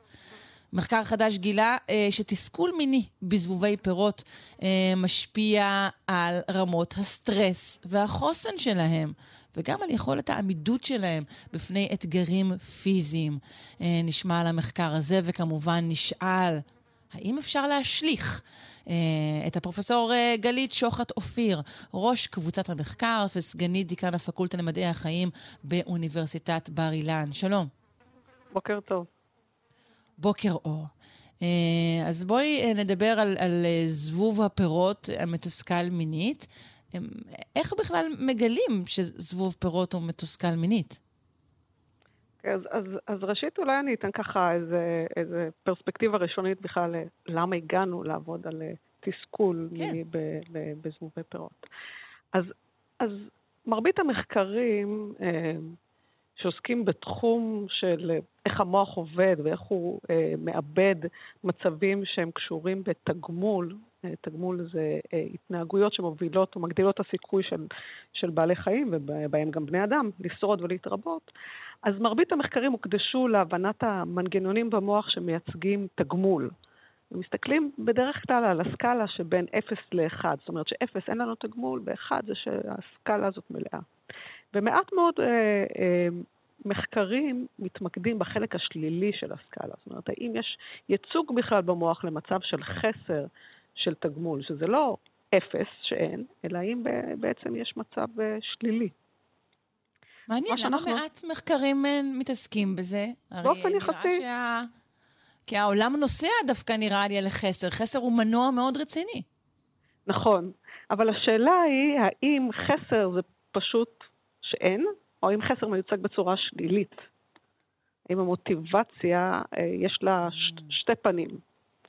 אני מסכימה איתך ש, אה, שבאופן אה, טבעי אנחנו נוטים לחשוב שיש משמעות לחסר, ולכן באמת זה מאוד מאוד עניין אותנו.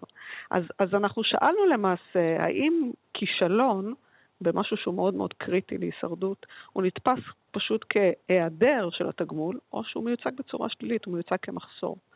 והמעבדה שלי משתמשת בזבובי פירות למעשה כמודל להבין איך המוח אה, האנושי גם מורכב. ובמוח שלנו כמות הנוירונים שיש במוח אה, של כל אחד מאיתנו היא גדולה יותר ממספר האנשים על פני כדור הארץ. כל כך מורכב, אבל כדי להבין את המורכבות הזאת מאוד קשה לעשות ניסיונות שמסתכלים על מנגנונים בבני אדם. לכן אנחנו מסתכלים על אורגניזמים פשוטים יותר, במקרה הזה זבוב פירות. שיש להם בסך הכל בערך 150 אלף נוירונים במוח. אבל שגם המוח שלהם מכוות כדי לשרוד ולהתרבות. ולכן אפשר להסיק אה, אה, הבנה של מנגנונים מורכבים גם ביצורים פשוטים שכאלה. כן. אז למעשה... קראנו לזה תסכול מיני לדבר הזה, אבל אנחנו מדברים בעצם על uh, תסכול הישרדותי. כן. כן, okay. אוקיי. אנחנו מדברים על זה של, שלמעשה במו, יש לנו במערכת העצבים יכולת להפעיל מנגנונים שעוזרים לפרטים לשרוד או מגדילים את הסיכוי שלהם לשנות את ההתנהגות שלהם כדי שהם ישיגו את התגמול. אז uh, המערכות האלה הן מערכות של uh, סטרס או מערכות של עקה, שהן פשוט מאפשרות התמודדות עם אתגרים. הן מאפשרות למשל להשקיע בהתנהגויות מסוימות כדי להגביר את הסיכוי להזדווג, או לשנות את הפיזיולוגיה של הפרט כדי שיהיה לו סיכוי טוב יותר להעביר את הגנים שלו הלאה. אבל בה בעת, ההפעלה של המנגנונים האלה, יש לה מחירים. והמחיר שאנחנו רואים לפחות בזבובי הפירות זה שהיא הופכת את הפרטים, את הזכרים האלה, ליותר רגישים להכות חיצוניות. אוקיי, תצטרכי להסביר... אה, אוקיי, אז אני אתחיל מזה ש... אני אתחיל מזה ש... תגידי, מה בדקתם ואיך, נגיד, תארי לנו כן, את המחקר הספציפי. אוקיי, אז איך שהסתכלנו על זה, זה שאנחנו משביעים למעשה זכרים שלא חוו שום אינטראקציה מינית. הם למעשה אה, נטולים התנסות מינית, שהם למעשה הביקורת שלנו. לעומת זכרים שמחזרים אחרי נקבות שכבר הזדווגו, ונקבות שהזדווגו במשך uh, משהו כמו שלושה-ארבעה ימים uh, לא מעוניינות להזדווג פעם נוספת, והן אקטיבית דוחות את הזכרים. אז הסתכלנו על זכרים שנדחים שלוש פעמים ביום במשך ארבעה ימים. הסתכלנו על ההתנהגות שלהם, והשווינו למעשה זכרים שלא הזדווגו לכאלה שנדחו. ואנחנו רואים שזכרים שנדחו מתנהגים בצורה שונה מזכרים שלא הזדווגו. אז אנחנו רואים שהם הרבה יותר פעילים, הם תוקפניים כלפי זכרים אחרים, הם נמנעים למעשה מאינטראקציה עם זכרים אחרים שהם רואים אותם כ... אה, למעשה מתחרים, והם גם משנים אה, את פיזיולוגיה שקשורה בכמות הזרע שלהם וכמות חלבונים ש, שעוזרים לזרע שלהם אה, להיות מצליח. אוקיי, okay, כלומר, הבדלתם בין אה, התנהגות של זכרים שזה עתה אה, נדחו על ידי אה, אה, זבובות, נכון. לבין איזה זכרים שאולי לא נדחו בכלל, כלומר שכן הייתה להם פעילות. לבין זכרים שהצליחו להזדווג גם. לבין זכרים שבכלל אה, לא בעסק, מה שנקרא, אולי הם... נכון. אבל זה אומר שהם לא... כלומר, זה אומר שהם לא בכלל מודעים לקיומו ולצורך שלו? זה שהם... הם מודעים לא לצורך, ב... אבל הם כרגע ב setup של הניסוי לא חוו חוויות. הם הכי, הייתי אומרת, מייצגים את נקודת האפס. זהו, כן, אבל לכן אני אומרת, אז, אז כן אני חוזרת לתסכול מיני. כי כן. אם זה היה תסכול הישרדותי גרדה, אז גם אלו שנמצאים בבידוד מוחלט ולא פגשו בכלל נקבות ולא קיבלו את הדחייה הזו, גם הם צריכים היו לחוות תסכול, שכן הם לא יכולים להעביר ולעסוק בהמשך כן, אז התסכול מגיע למעשה מזה שהמוח של, שלנו וגם של הזבובים מכוות לזה שברגע שהם רואים אה, את הפוטנציאל לתגמול נוצרת ציפייה. אז הציפייה יוצרת איזשהו קונפליקט בין הדחף להזדווג לבין הכישלון. את אומרת הציפייה... ציפייה ואומרת קונפליקט, והמושגים האלה נשמעים לי אה, אנושיים או מושאלים. נכון, נכון. האם הכוונה בציפייה למשהו שמעורר משהו פיזי שטוב להישרדות של המין? כן, זה אומר ש, שברגע שהפרט רואה נקבה, המוח שלו אה, מייצג את הנוכחות של הנקבה, את הפרומונים שלה, את המראה שלה, את הצלילים שהיא מייצרת, כהכנה של המערכת לזה שאם הפרט יעשה התנהגות כזאת או אחרת, בסופו של דבר הוא יצליח להזדווג. אז המערכת לא, זה מפתיע את, ה, את, ה, את הפרט הזה, שהוא עושה את כל ההתנהגות הזאת, וזה לא מגיע בסופו של דבר לקבל את התגמול. וזה יוצר ערכים שהם שליליים למעשה, הם לא אה, פרט שאין לו שום ניסיון. זה שונה. כן. כן, זה כמו להבדיל בין uh, שני סוגים של N בעצם, אוקיי. כן. Uh, כן. ועכשיו אנחנו מגיעים... ואנחנו נכנסים למעשה למנגנונים במוח שיוצרים uh, או מייצגים את הנושאים האלה. כן. ועכשיו אתם אומרים שהזבובים הדחויים היו, זה יצר אצלם חוסר עמידות. כן.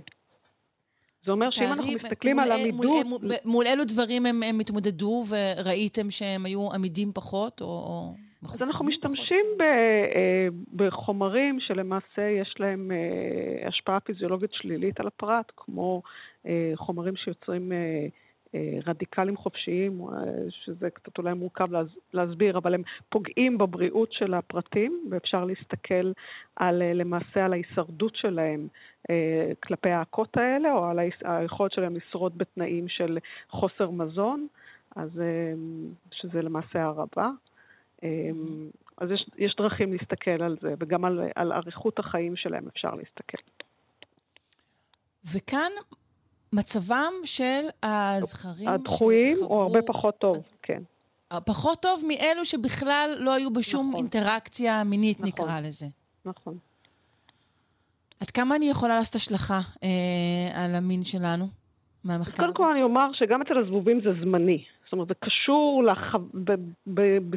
סביב הימים שבהם הם חוו את החוויה השלילית, אז הם הפכו להיות רגישים. זה לא קובע, זה לא משפיע על כל החיים שלהם. זאת אומרת שאפשר כן. להסיק מזה שלמעשה החוויות האלה הן דינמיות. כן. כמה אפשר להשיג מזה על בני אדם. אז פה אולי אני אקח אותך למנגנונים במוח ש, שקשורים ב, בייצוג של האינפורמציה הזאת. אז אנחנו עובדים על מנגנונים במוח ששמורים למעשה מי, אפילו מתולעים ועד בני אדם. זה נוירונים שמבטאים חלבון קטן שנקרא נוירופפטיד מסוג Y, הוא קיים עד בני אדם, והנוירונים האלה מסוגלים לייצג את רמת התגמול או את החוסר שלו. כשהנוירונים האלה פעילים, אז זה אומר שהפרט מקבל תגמולים חיוביים, וזה יכול להיות הזדווגות, וזה יכול להיות גם מזון לצורך העניין. וכשהנוירונים האלה לא פעילים, הם מסוגלים, חוסר הפעילות שלהם מיוצג בצורה שלילית, כך שהם, שתחתם יש נוירונים אחרים שכשהם עוברים הפעלה, הם מייצגים את מצב הסטרס. אז אנחנו יכולים בכלים גנטיים למעשה לחקות את כל מצב החוויה. אנחנו יכולים להפעיל את הנוירונים אה, בפרטים ה... ש... שלא עברו שום חוויה מינית, ולגרום להם מבחינת אה, הרגישות שלהם להגיב כאילו הם דחויים. אז אנחנו משתמשים באופטוגנטיקה כדי להפעיל באופן מלאכותי את הנוירונים האלה ולבדוק את הרגישות להכות הסביבתיות. כן, אה, אני פשוט חושבת על... שוב, אז ענית לי, אבל לא ענית לי, כלומר, עד כמה אני יכולה לעשות את ההשלכה הזו, אה, שוב, על הנושא הזה.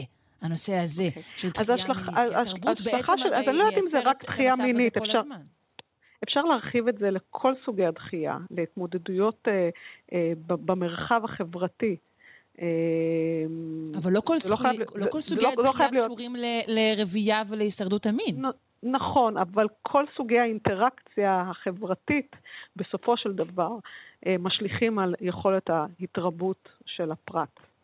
אז, אה, אז אני הייתי מכלילה את זה בכלל להצלחה בעולם החברתי. Hmm, ולאו okay. דווקא אוקיי. רק בה. בסדר, uh, מעניין מאוד. Uh, אני מודה לך על המחקר ועל כל חוטי המחשבה שכרגע uh, זורמים ממנו. פרופסור גלית שוחט אופיר, ראש קבוצת המחקר הזה וסגנית דיקן הפקולטה למדעי החיים באוניברסיטת בר אילן. תודה רבה שהיית איתנו. תודה רבה לך, שרון. להתראות.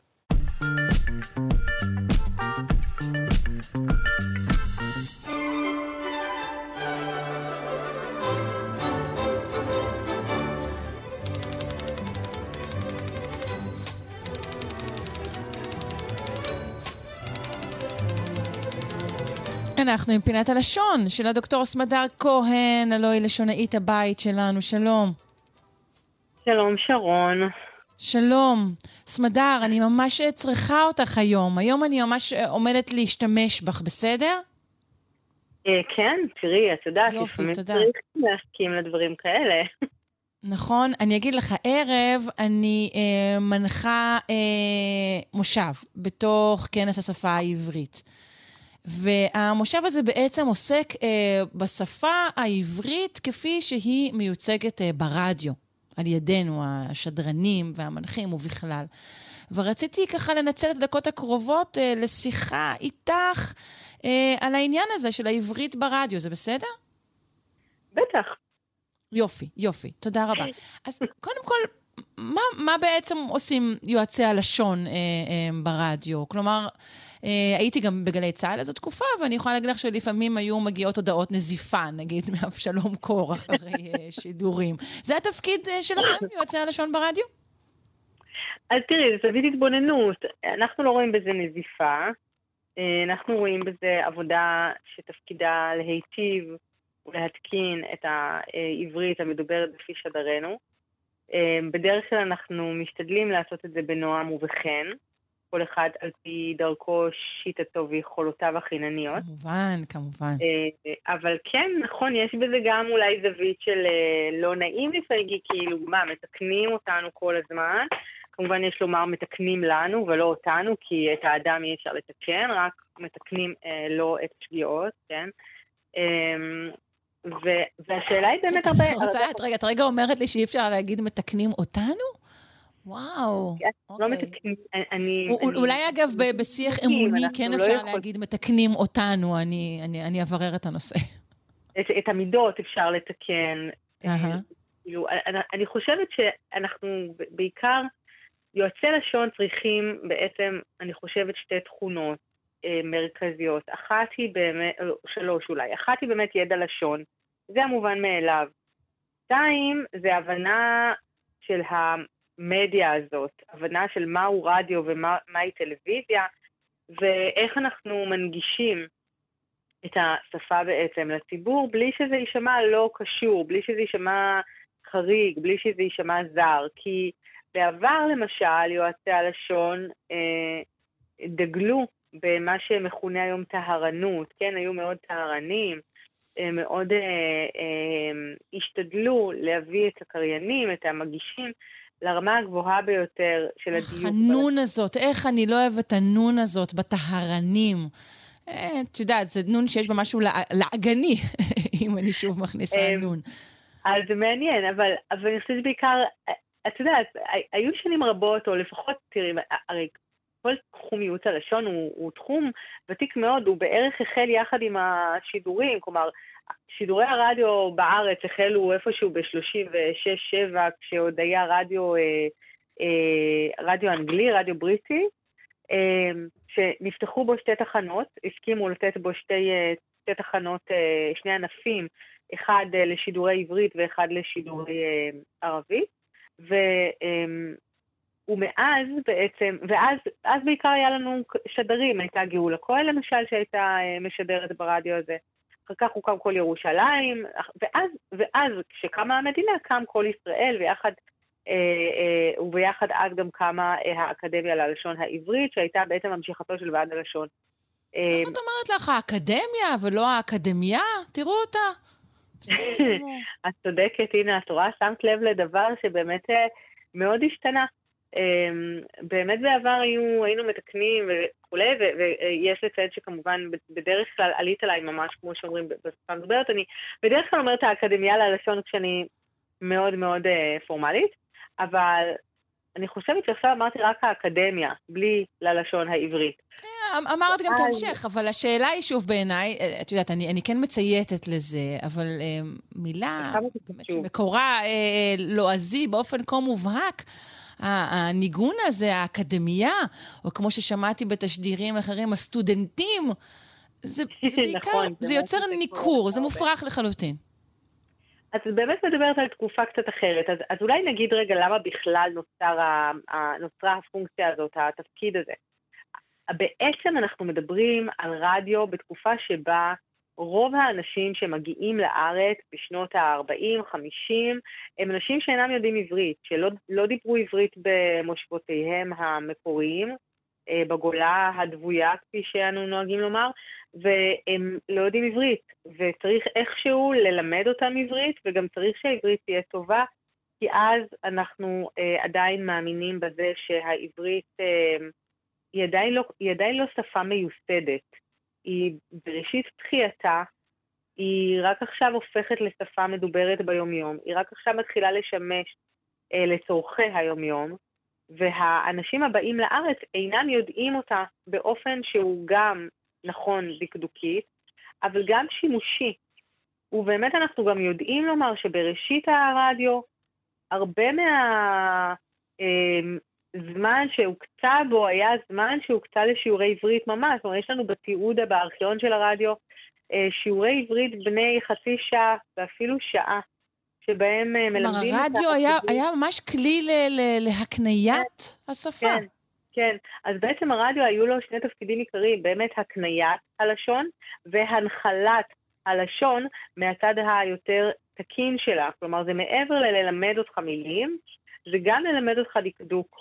זה גם ליצור מצב שאת אה, אה, לומדת איך להשתמש נכון בשפה שהיא שפה זרה. זה קצת כמו שאנחנו לומדים היום אנגלית, ספרדית, גרמנית.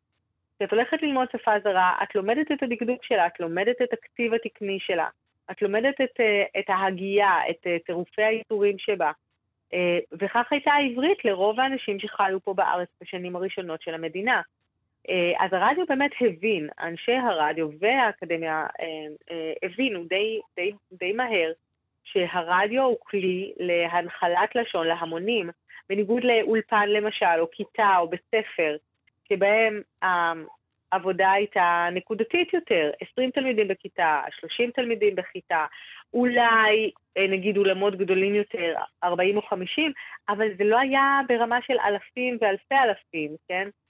ופתאום הבינו שהרדיו, באמת הרבה אנשים, בעיקר מהרגע שהרדיו הפך להיות כלי רווח בכל בית, שגם זה לא היה מההתחלה, זה יותר בשנות ה-60. אבל הבנו שבאמת רדיו יכול להיות כלי להנחלת לשון, ולהרבה אנשים בבת אחת. כן. אז באמת, אנחנו יודעים להגיד ש...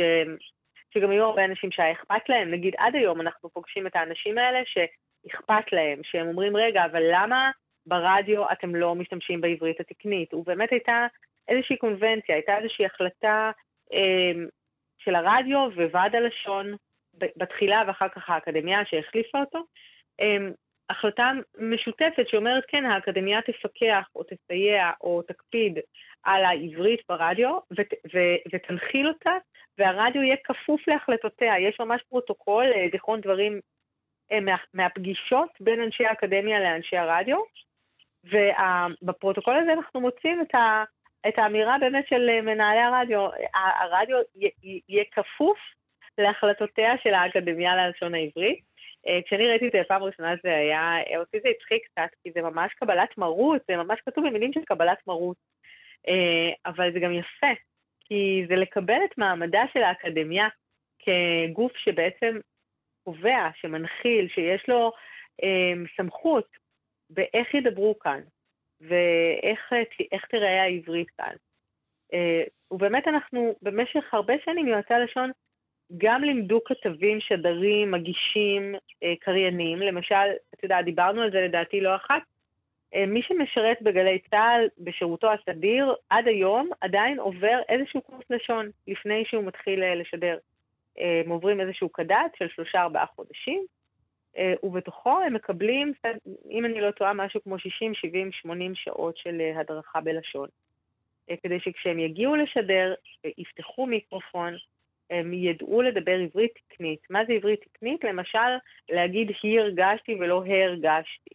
למשל, לומר אה, אה, נזירה וחומר ולא נזירה וכומר. למשל, לומר... אה, כן, זה. כמובן ציט... אה, זה ציטוט מ... מסיפור ידוע, מה שעכשיו אמרת, נכון? בסיב הבן יהודה, כמובן, כן. האחת והיחידה, ש... ש... שקראה תיגר על ההחלטות האלה ואמרה שזה נשמע לא טוב. וכמובן, כן, יש כאלה... כי נזירה וחומר זה אכן עלול לבלבל. נכון, כי יש, נוצרת כאן בעצם דו משמעות, ובאמת יש לנו כל מיני, במרכאות, בעיות של העברית, בעיקר כי אנחנו כבר לא הוגים את החטא, כלומר, אילו היינו הוגים כהלכה את כלל האיסורים בעברית, אז זה לא היה מבלבל, כי כשאת אומרת וחומר ולא וחומר, אז אנחנו לא יכולים להתבלבל במשמעות. אבל כשגם כן. חומר בחטא וגם, וגם חומר בכף הופכים להיות חומר כשיש ו' לפניהם, אז זה באמת נורא מבלבל. תראי, אני כאן עוסקת אה, לא מעט בחיות נכחדות. את, את, אתם, אתם מצפים שאני אהגה זאת כך? הרי הדבר הזה מייצר איזו, איזו חריגה באמצע הנושא. כל מה שנשאר לאנשים בראש זה הנכחדות הזה, והם יוצאים מתוך התוכן. זאת אמירה מעניינת, ואני חושבת שגם הרבה תלמידים שניגשים לבחינות הבגרות יכולים להזדהות איתך, כי הם צריכים למשל לבחינות הבגרות שלהם לדעת שצריך לומר הכחיש ולא הכחיש, מחכב ולא מככב, אמ, מכבס ולא מכבס, ועוד כל מיני כאלה. אמ, זה נכון, את צודקת, זה קצת בעיה, בעיקר כי אנחנו לא יודעים היום כבר כללי דקדוק. כלומר, אילו ידענו את כללי הדקדוק, בכלל לא היינו מעלים על דעתנו את האפשרות האחרת. כי אנחנו בבניין כן. הפעיל, וכמו שאת אומרת איף איל ולא איפ איל דגושה, אז אין סיבה שתגידי איק חיד בכף דגושה, כי זה המבנה. אה, אבל מכיוון שאנחנו כבר פחות יודעים דקדוק, אז אנחנו בעצם אומרים, רגע, זה קשה לנו להגיד שתי חטים או שתי כ"ים רצופות, אף על פי שגם זה לא מדויק, במקומות אחרים אנחנו כן אומרים. אמ, אז בואו, אה, עכשיו בואו נלמד את הטכנית, אנחנו לומדים את הטכנית כאילו, וזאת באמת בעיה. אבל העברית כן. היא כזאת, העברית היא, היא שפה אחרת ממה שאנחנו מכירים, היא, היא תלויה במבנ... היא תלויה במבנה של הבניין, היא תלויה בזמן, היא תלויה בגוף, היא תלויה בכל מיני דברים, הסביבה המורפולוגית, כמו שאנחנו קוראים לה, הסביבה הצורנית שבה האיסורים מופיעים, משנה את הגיעתם לפחות או רק בשלושה יצורים, זה מה שנשאר לנו. פעם זה היה יותר, נכון. פעם היו לנו שישה אנחנו, כאלה. אנחנו גם אוהבים בסך הכל שהיא קשה אלינו. זה, זה טוב, זה נותן לנו אתגר. שאלה אחרונה לסיום, סמדר, כי ציינת שבאמת אה, עקרונית... אה, יש, אה, יש קורסים אה, כאלו, אבל רבים היו. משדרנים היום ברדיו. היו. היום ש, כבר אין. היו. היום כבר אין. אז שדרנים נכון. עולים לשידור אה, בכל ישראל, אבל גם בתחנות השונות בוודאי, תחנות אזוריות למיניהן, אזוריות, סליחה. אה, ו, והם אינם יודעים את העברית אה, על בוריה. זה נכון. מפריע לך כשאת פותחת רדיו? זה נראה לך משהו שחבל כן. שכבר אין אותו? כן, חד משמעית. ולא רק לי, לרבים מאוד, ולא סתם אני אומרת את זה, אנחנו לא סתם ממשיכים לקבל אה, עוד ועוד פניות. אה, באמת, יועצי הלשון בכל התחנות, בכל הערוצים גם. זה, זה מאותם מאה צייקנים שעדיין בכלל מאזינים לרדיו, לא? כל, כל הפניות האלה כולן מגיעות ממאה אנשים, מאה. הורדתי אותם לדרגת, מדרגת טהרנים לדרגת צייקנים. אה, תראי, אני חושבת שכשאנחנו יודעים, אני אגיד לך מה, מה התפיסה שלי אומרת. התפיסה שלי אומרת זה בסדר אם את מדברת, כמו שאמרת לי מקודם, למה את אומרת אקדמיה ולא אקדמיה, נכון? אז, אז את מכירה אותי ואת יודעת שבדיבור הרגיל שלי, את יכולה לתפוס אותי גם בדברים כאלה, ואפילו בדברים קשים יותר, אם מותר לי להעיד על עצמי. כן. אמ, אבל אז אני יודעת שבחרתי בזה. אני יודעת שבחרתי בשפה מדוברת, אני יודעת שבחרתי להתאים את עצמי למשלב מסוים, להקשר מסוים, לאנשים מסוימים, למקום מסוים, אבל זאת הייתה בחירה. זה לא מתוך שאינני יודעת את הצורה הנכונה, אלא מתוך שאני יודעת אותה, ובכל זאת בחרתי שלא להשתמש בה. וזה שם אותנו במקום אחר לגמרי, ואני הייתי מאוד מאוד שמחה אם גם השדרים, שדרנים, כתבים, אה, מגישים, אה, קריינים, ידעו... שדרניות, וגם, כתבות. וגם שדרניות, כתבות, וגם ילדות, ילדים, ותלמידים, תלמידות, וסטודנטים וסטודנטיות, כי אני חושבת ששפה זה אחד הדברים, את, את, את משתמשת בשפה בהרבה מאוד הקשרים, לא רק בהגשה, את גם יוצרת בשפה ואת קוראת וכותבת. ואני חושבת שכשאתה יוצר, או כשאתה כותב, או כשאתה בכלל מכיר שפה, חלק מהעניין של להכיר שפה זה שיהיה לך ארגז כלים רחב, ושתוכל להתאים את השפה לצרכים הנקודתיים הרלוונטיים. אבל אם כל מה שיש לך, זה כמו שמישהו אמר לי השבוע על המלחמה, אם כל מה שאתה, אם כל מה שיש לך בארגז הכלים זה פטיש, אז כל דבר נראה לך כמו מסמר. ואם בעצם יש לך, כן, אם יש לך רק רובד אחד של שפה ורק משלב אחד של כן. שפה, ואת יודעת רק לדבר בעברית שאיננה של שבת או שאיננה מדויקת, אז אני חושבת שזה קצת מדלל את היכולות. וזה הופך אותך... מסכימה איתך, אנחנו צריכות להיפרד, אה, כי פרופסור אבני כבר ממתין על הקו. הערב המושב שלך. תודה רבה. הערב, הערב הוא המושב, אה, נכון, נזכיר שוב, הוא שודר גם כאן וכאן תרבות. המושב נקרא הקול של ישראל, והתארחו בו אה, ירון לונדון ודורי בן זאב, ועוד ועוד. אה, אני מודה לך מאוד, דוקטור סמדר כהן, לשונאית הבית שלנו. ממחלקת הנוער של הרדיו, רק שתדעי. סליחה? עוד פעם?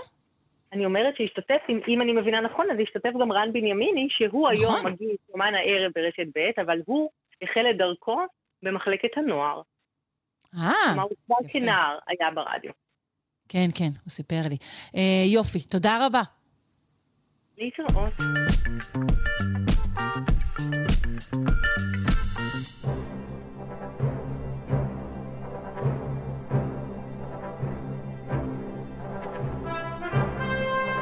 והנה הוא, פרופסור גדעון אבני, המדען הראשי של רשות העתיקות, אה, עם עוד אה, סיפור מרתק מן העבר.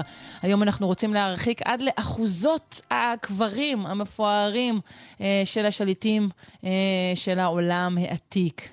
שלום. שלום, בוקר טוב. בוקר אור. כן, נלך למחוזות אחרים לרגע, ונסתכל על כמה סיפורים מפורסמים יותר ופחות מפורסמים. אה, והשאלה, איפה נקברו המלכים, השליטים הגדולים, שניהלו את האימפריות של העולם העתיק? ו... ואת השאלה המסקרנת הזאת מחפשים הרבה מאוד חוקרים בהרבה מאוד מקומות, ובדרך כלל התשובות מגיעות באופן מקרי לגמרי.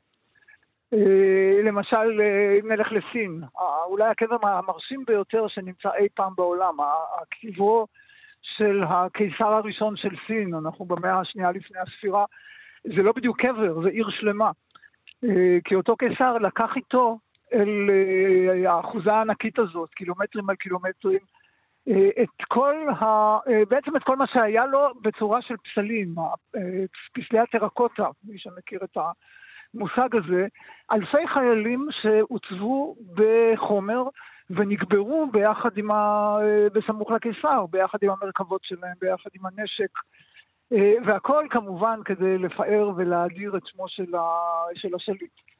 אה, אצלנו הסיפור הכי ידוע הוא הקבר של הורדוס בהרודיון. אה, המלך היהודי אדומי שיודעים בדיוק איך הוא נקבר, יש לנו היסטוריון יוסף בן מתתיהו שמספר על זה, על תהלוכת הקבר, על איפה קברו אותו, ועדיין לקח יותר מ-40 שנה לחפש את המיקום המדויק של הקבר שלו. התגלה רק לפני כמה שנים. וכמו בסיפורים דומים אחרים, הגילויים האלה לפעמים מובילים לסוג של טרגדיה, כי הארכיאולוג שמצא את הקבר, אה, אהוד נצר, אה, מצא את מותו שנתיים לאחר מכן בדיוק באותו מקום, בדיוק באתר של הרודיון. באמת? אה, ובתאונה... אפשר לשאול איך זה קרה? בתאונה. בתאונה שגרתית, פשוט בתאונה של נפילה. וכמובן יגיד מי שיגיד שיש פה איזשהו קשר מיסטי בין ה... נקמת השליט הקדום, יש לנו את זה גם במצרים. אולי זאת הייתה איזה מין גיזת זהב שלו, אולי הוא חיפש את זה כל כך הרבה שנים, ומשמצא כבר, אה, הוא ניטל הטעם לחייו, אולי גם זה דברים שאפשר להגיד. כן, אבל במקרה הזה זה ממש הייתה תאונה אה, הכי שגרתית, נפילה אה, מאיזשהו מעקה, ממש משהו שלא לא קשור. לא צריך היה לקרות. אבל בואי נלך לאחד הסיפורים הפחות ידועים, שדווקא השבוע קיבל איזשהו סוג של אקטואליה. אה, ונלך לדמותו של אלכסנדר ממוקדון, אה, אלכסנדר הגדול. אה, אחד השליטים המאוד ייחודיים בעולם, הוא גדל במקדוניה, צפון יוון, מהר מאוד הוא הפך לשליט, כבש חצי עולם, הגיע כמעט עד הודו, נפל או מת בבבל, הוא היה בסך הכל בן 32. את כל הקריירה המפוארת והמתועדת שלו הוא עשה בפחות מעשר שנים. כן. חתיכת הספק, כן. על פי אה, רצונו, הוא הובא לקבורה במצרים, באלכסנדריה. וכמעט 200 שנה מחפשים את הקבר שלו. למה זה רלוונטי להיום? בדיוק השבוע עולה בנטפליקס סדרה על דמותו של אלכסנדר הגדול. כן. אה, וגם היא בסוף שואלת את השאלה, אבל איפה הוא נקבר? אז אנחנו יודעים שהוא נקבר באלכסנדריה, אה, אנחנו לא יודעים בדיוק איפה. אה, כמו שאמרתי, מחפשים את הקבר שלו כמעט 200 שנה. איך זה יכול להיות שלא יודעים איפה? זה נורא מוזר. ואז, וזה בדיוק השאלה שאומרים, איך יכול להיות שהשליט הכי גדול, האחוזה הכי מפוארת, איך יכול להיות שלא מוצאים אותה? אה, אז א', יש לזה כמה סיבות אפשריות. אה, הרבה פעמים כאשר השליט מת, יורשיו לא בדיוק רוצים לזכור אותו. ועושים הרס מכוון של הקבר, כך היה עם קברו של הורדוס למשל, בגלל זה לא מצאו אותו. כן. אלכסנדריה זה עיר מודרנית, נבנית כל הזמן, אה, כל העתיקות קבורות מתחתיה. יש מקומות שאומרים, רגע, אולי זה היה פה, אבל את הדבר האמיתי אה, לא מצאו. אה, אבל אם באמת רוצים לדעת איפה הדבר האמיתי בלי שום ספק, צריך ללכת לאבא של אלכסנדר, המלך פיליפוס השני, שבאמת שלט ביוון, בצפון יוון. אחוזת הקבורה המפוארת שלו התגלתה לפני אה, כ-50 שנה. אה, בעיירה קטנה, ורגינה, ליד סלוניקי, ובאמת מצאו שם סדרה של קברים מפוארים, אה, תת-קרקעיים, אולמות, עם אה, מנחות קבורה בתוכם, עם הרבה מאוד תכשיטי זהב, והזיהוי היה של משפחת המלך. איך עכשיו... מזהים את זה ספציפית? יש כיתובים? כתוב פה, נמצא פיליפוס השני? אז זה בדיוק הסיפור המעניין, כי יש שם משפחה מלכותית שלמה, שלושה ארבעה דורות. לא כתוב על הקבר מי זה מי, אבל אנחנו יודעים מהמקורות ההיסטוריים שאותו פיליפוס השני, היה לו מאפיינים גופניים אה, יוצאי דופן, למשל הוא צלה, אה, צליעה אה, לאורך שנים, היה לו מבנה גוף קצת חריג, לא כל כך פרופורציונלי, היה די נמוך ב... ובאמת, שוב, זה משהו שממש התפרסם בחודש האחרון, אחרי ניתוח של כל השלדים שנמצאו באותן אחוזות קבורה מפוארות, הצליחו לאתר את המאפיינים של אותה צליעה, הפיזיולוגיים, גם בצורה של שחזור רקמות, דבר שהיום אה, אה, מסתבר ניתן לעשות גם לגבי שלדים קדומים. אה, אבל מה שנתן את הגושפנקה הסופית לזה שזה הקבר של פיליפוס, היה הסיפור על מותו. כמו הרבה שליטים, הוא לא מת מוות טבעי, הוא נרצח בידי שומרי הראש שלו, פרקטיקה די מקובלת בעולם העתיק, ויחד איתו, באותו אירוע, נרצחו גם אשתו, והתינוק היילוד שהיה בן כמה ימים. ובאמת, בסמוך לשלד של פיליפוס נמצא השלד של אישה מבוגרת ותינוק בן יומו. אה, וזה בעצם סגר את המעגל לחוקרים. זאת אומרת, הם הצליחו לזהות בצורה, אה, לפחות לפי הטענה שלהם באותו פרסום אחרון, אה, בצורה ודאית, איפה נקבר אותו פיליפוס השני, המקום הזה, דרך אגב, זה אתר תיירות, ניתן לבקר בו היום, יש שם מוזיאון מאוד מעניין שמציג את הסיפור הזה. וזה רק ממחיש סוג של, איך נקרא לזה, כמיהה לזהות את האדם האמיתי שעמד מאחורי אירועים גדולים בהיסטוריה. אז זה גם נכון לגבי פיליפוס, גם אלכסנדר, הורדוס, הקיסרים בסין, כמה ממלכי אנגליה, אפשר לעשות מזה ממש סדרה שלמה. אה, איך למצוא את המלך או איך למצוא את השליט. ו... רעיון ו... טוב. לפני נטפליקס בנושא, אנחנו צריכים להיפרד, או שנעשה אותה כאן, גם כן אפשרות. פרופסור גדעון אבני, המדען הראשי של רשות העתיקות, אני מודה לך מאוד. המשך שבוע טוב. תודה, להתראות, ביי. עד כאן שלושה שיודעים אה, לבוקר הזה. תודה רבה לעורכת שלנו, אלכס לויקר, למפיקה תמר בנימין, לדימה קרנצוב על הביצוע הטכני. אני שרון קנטור. אה, בערב בשמונה אה, נהיה כאן עם אה, כנס השפה העברית במקום שידור חוזר. אבל בכל זאת נתראה. להתראות.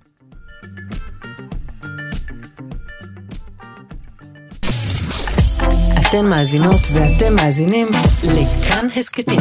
כאן הסכתים, הפודקאסטים של תאגיד השידור הישראלי.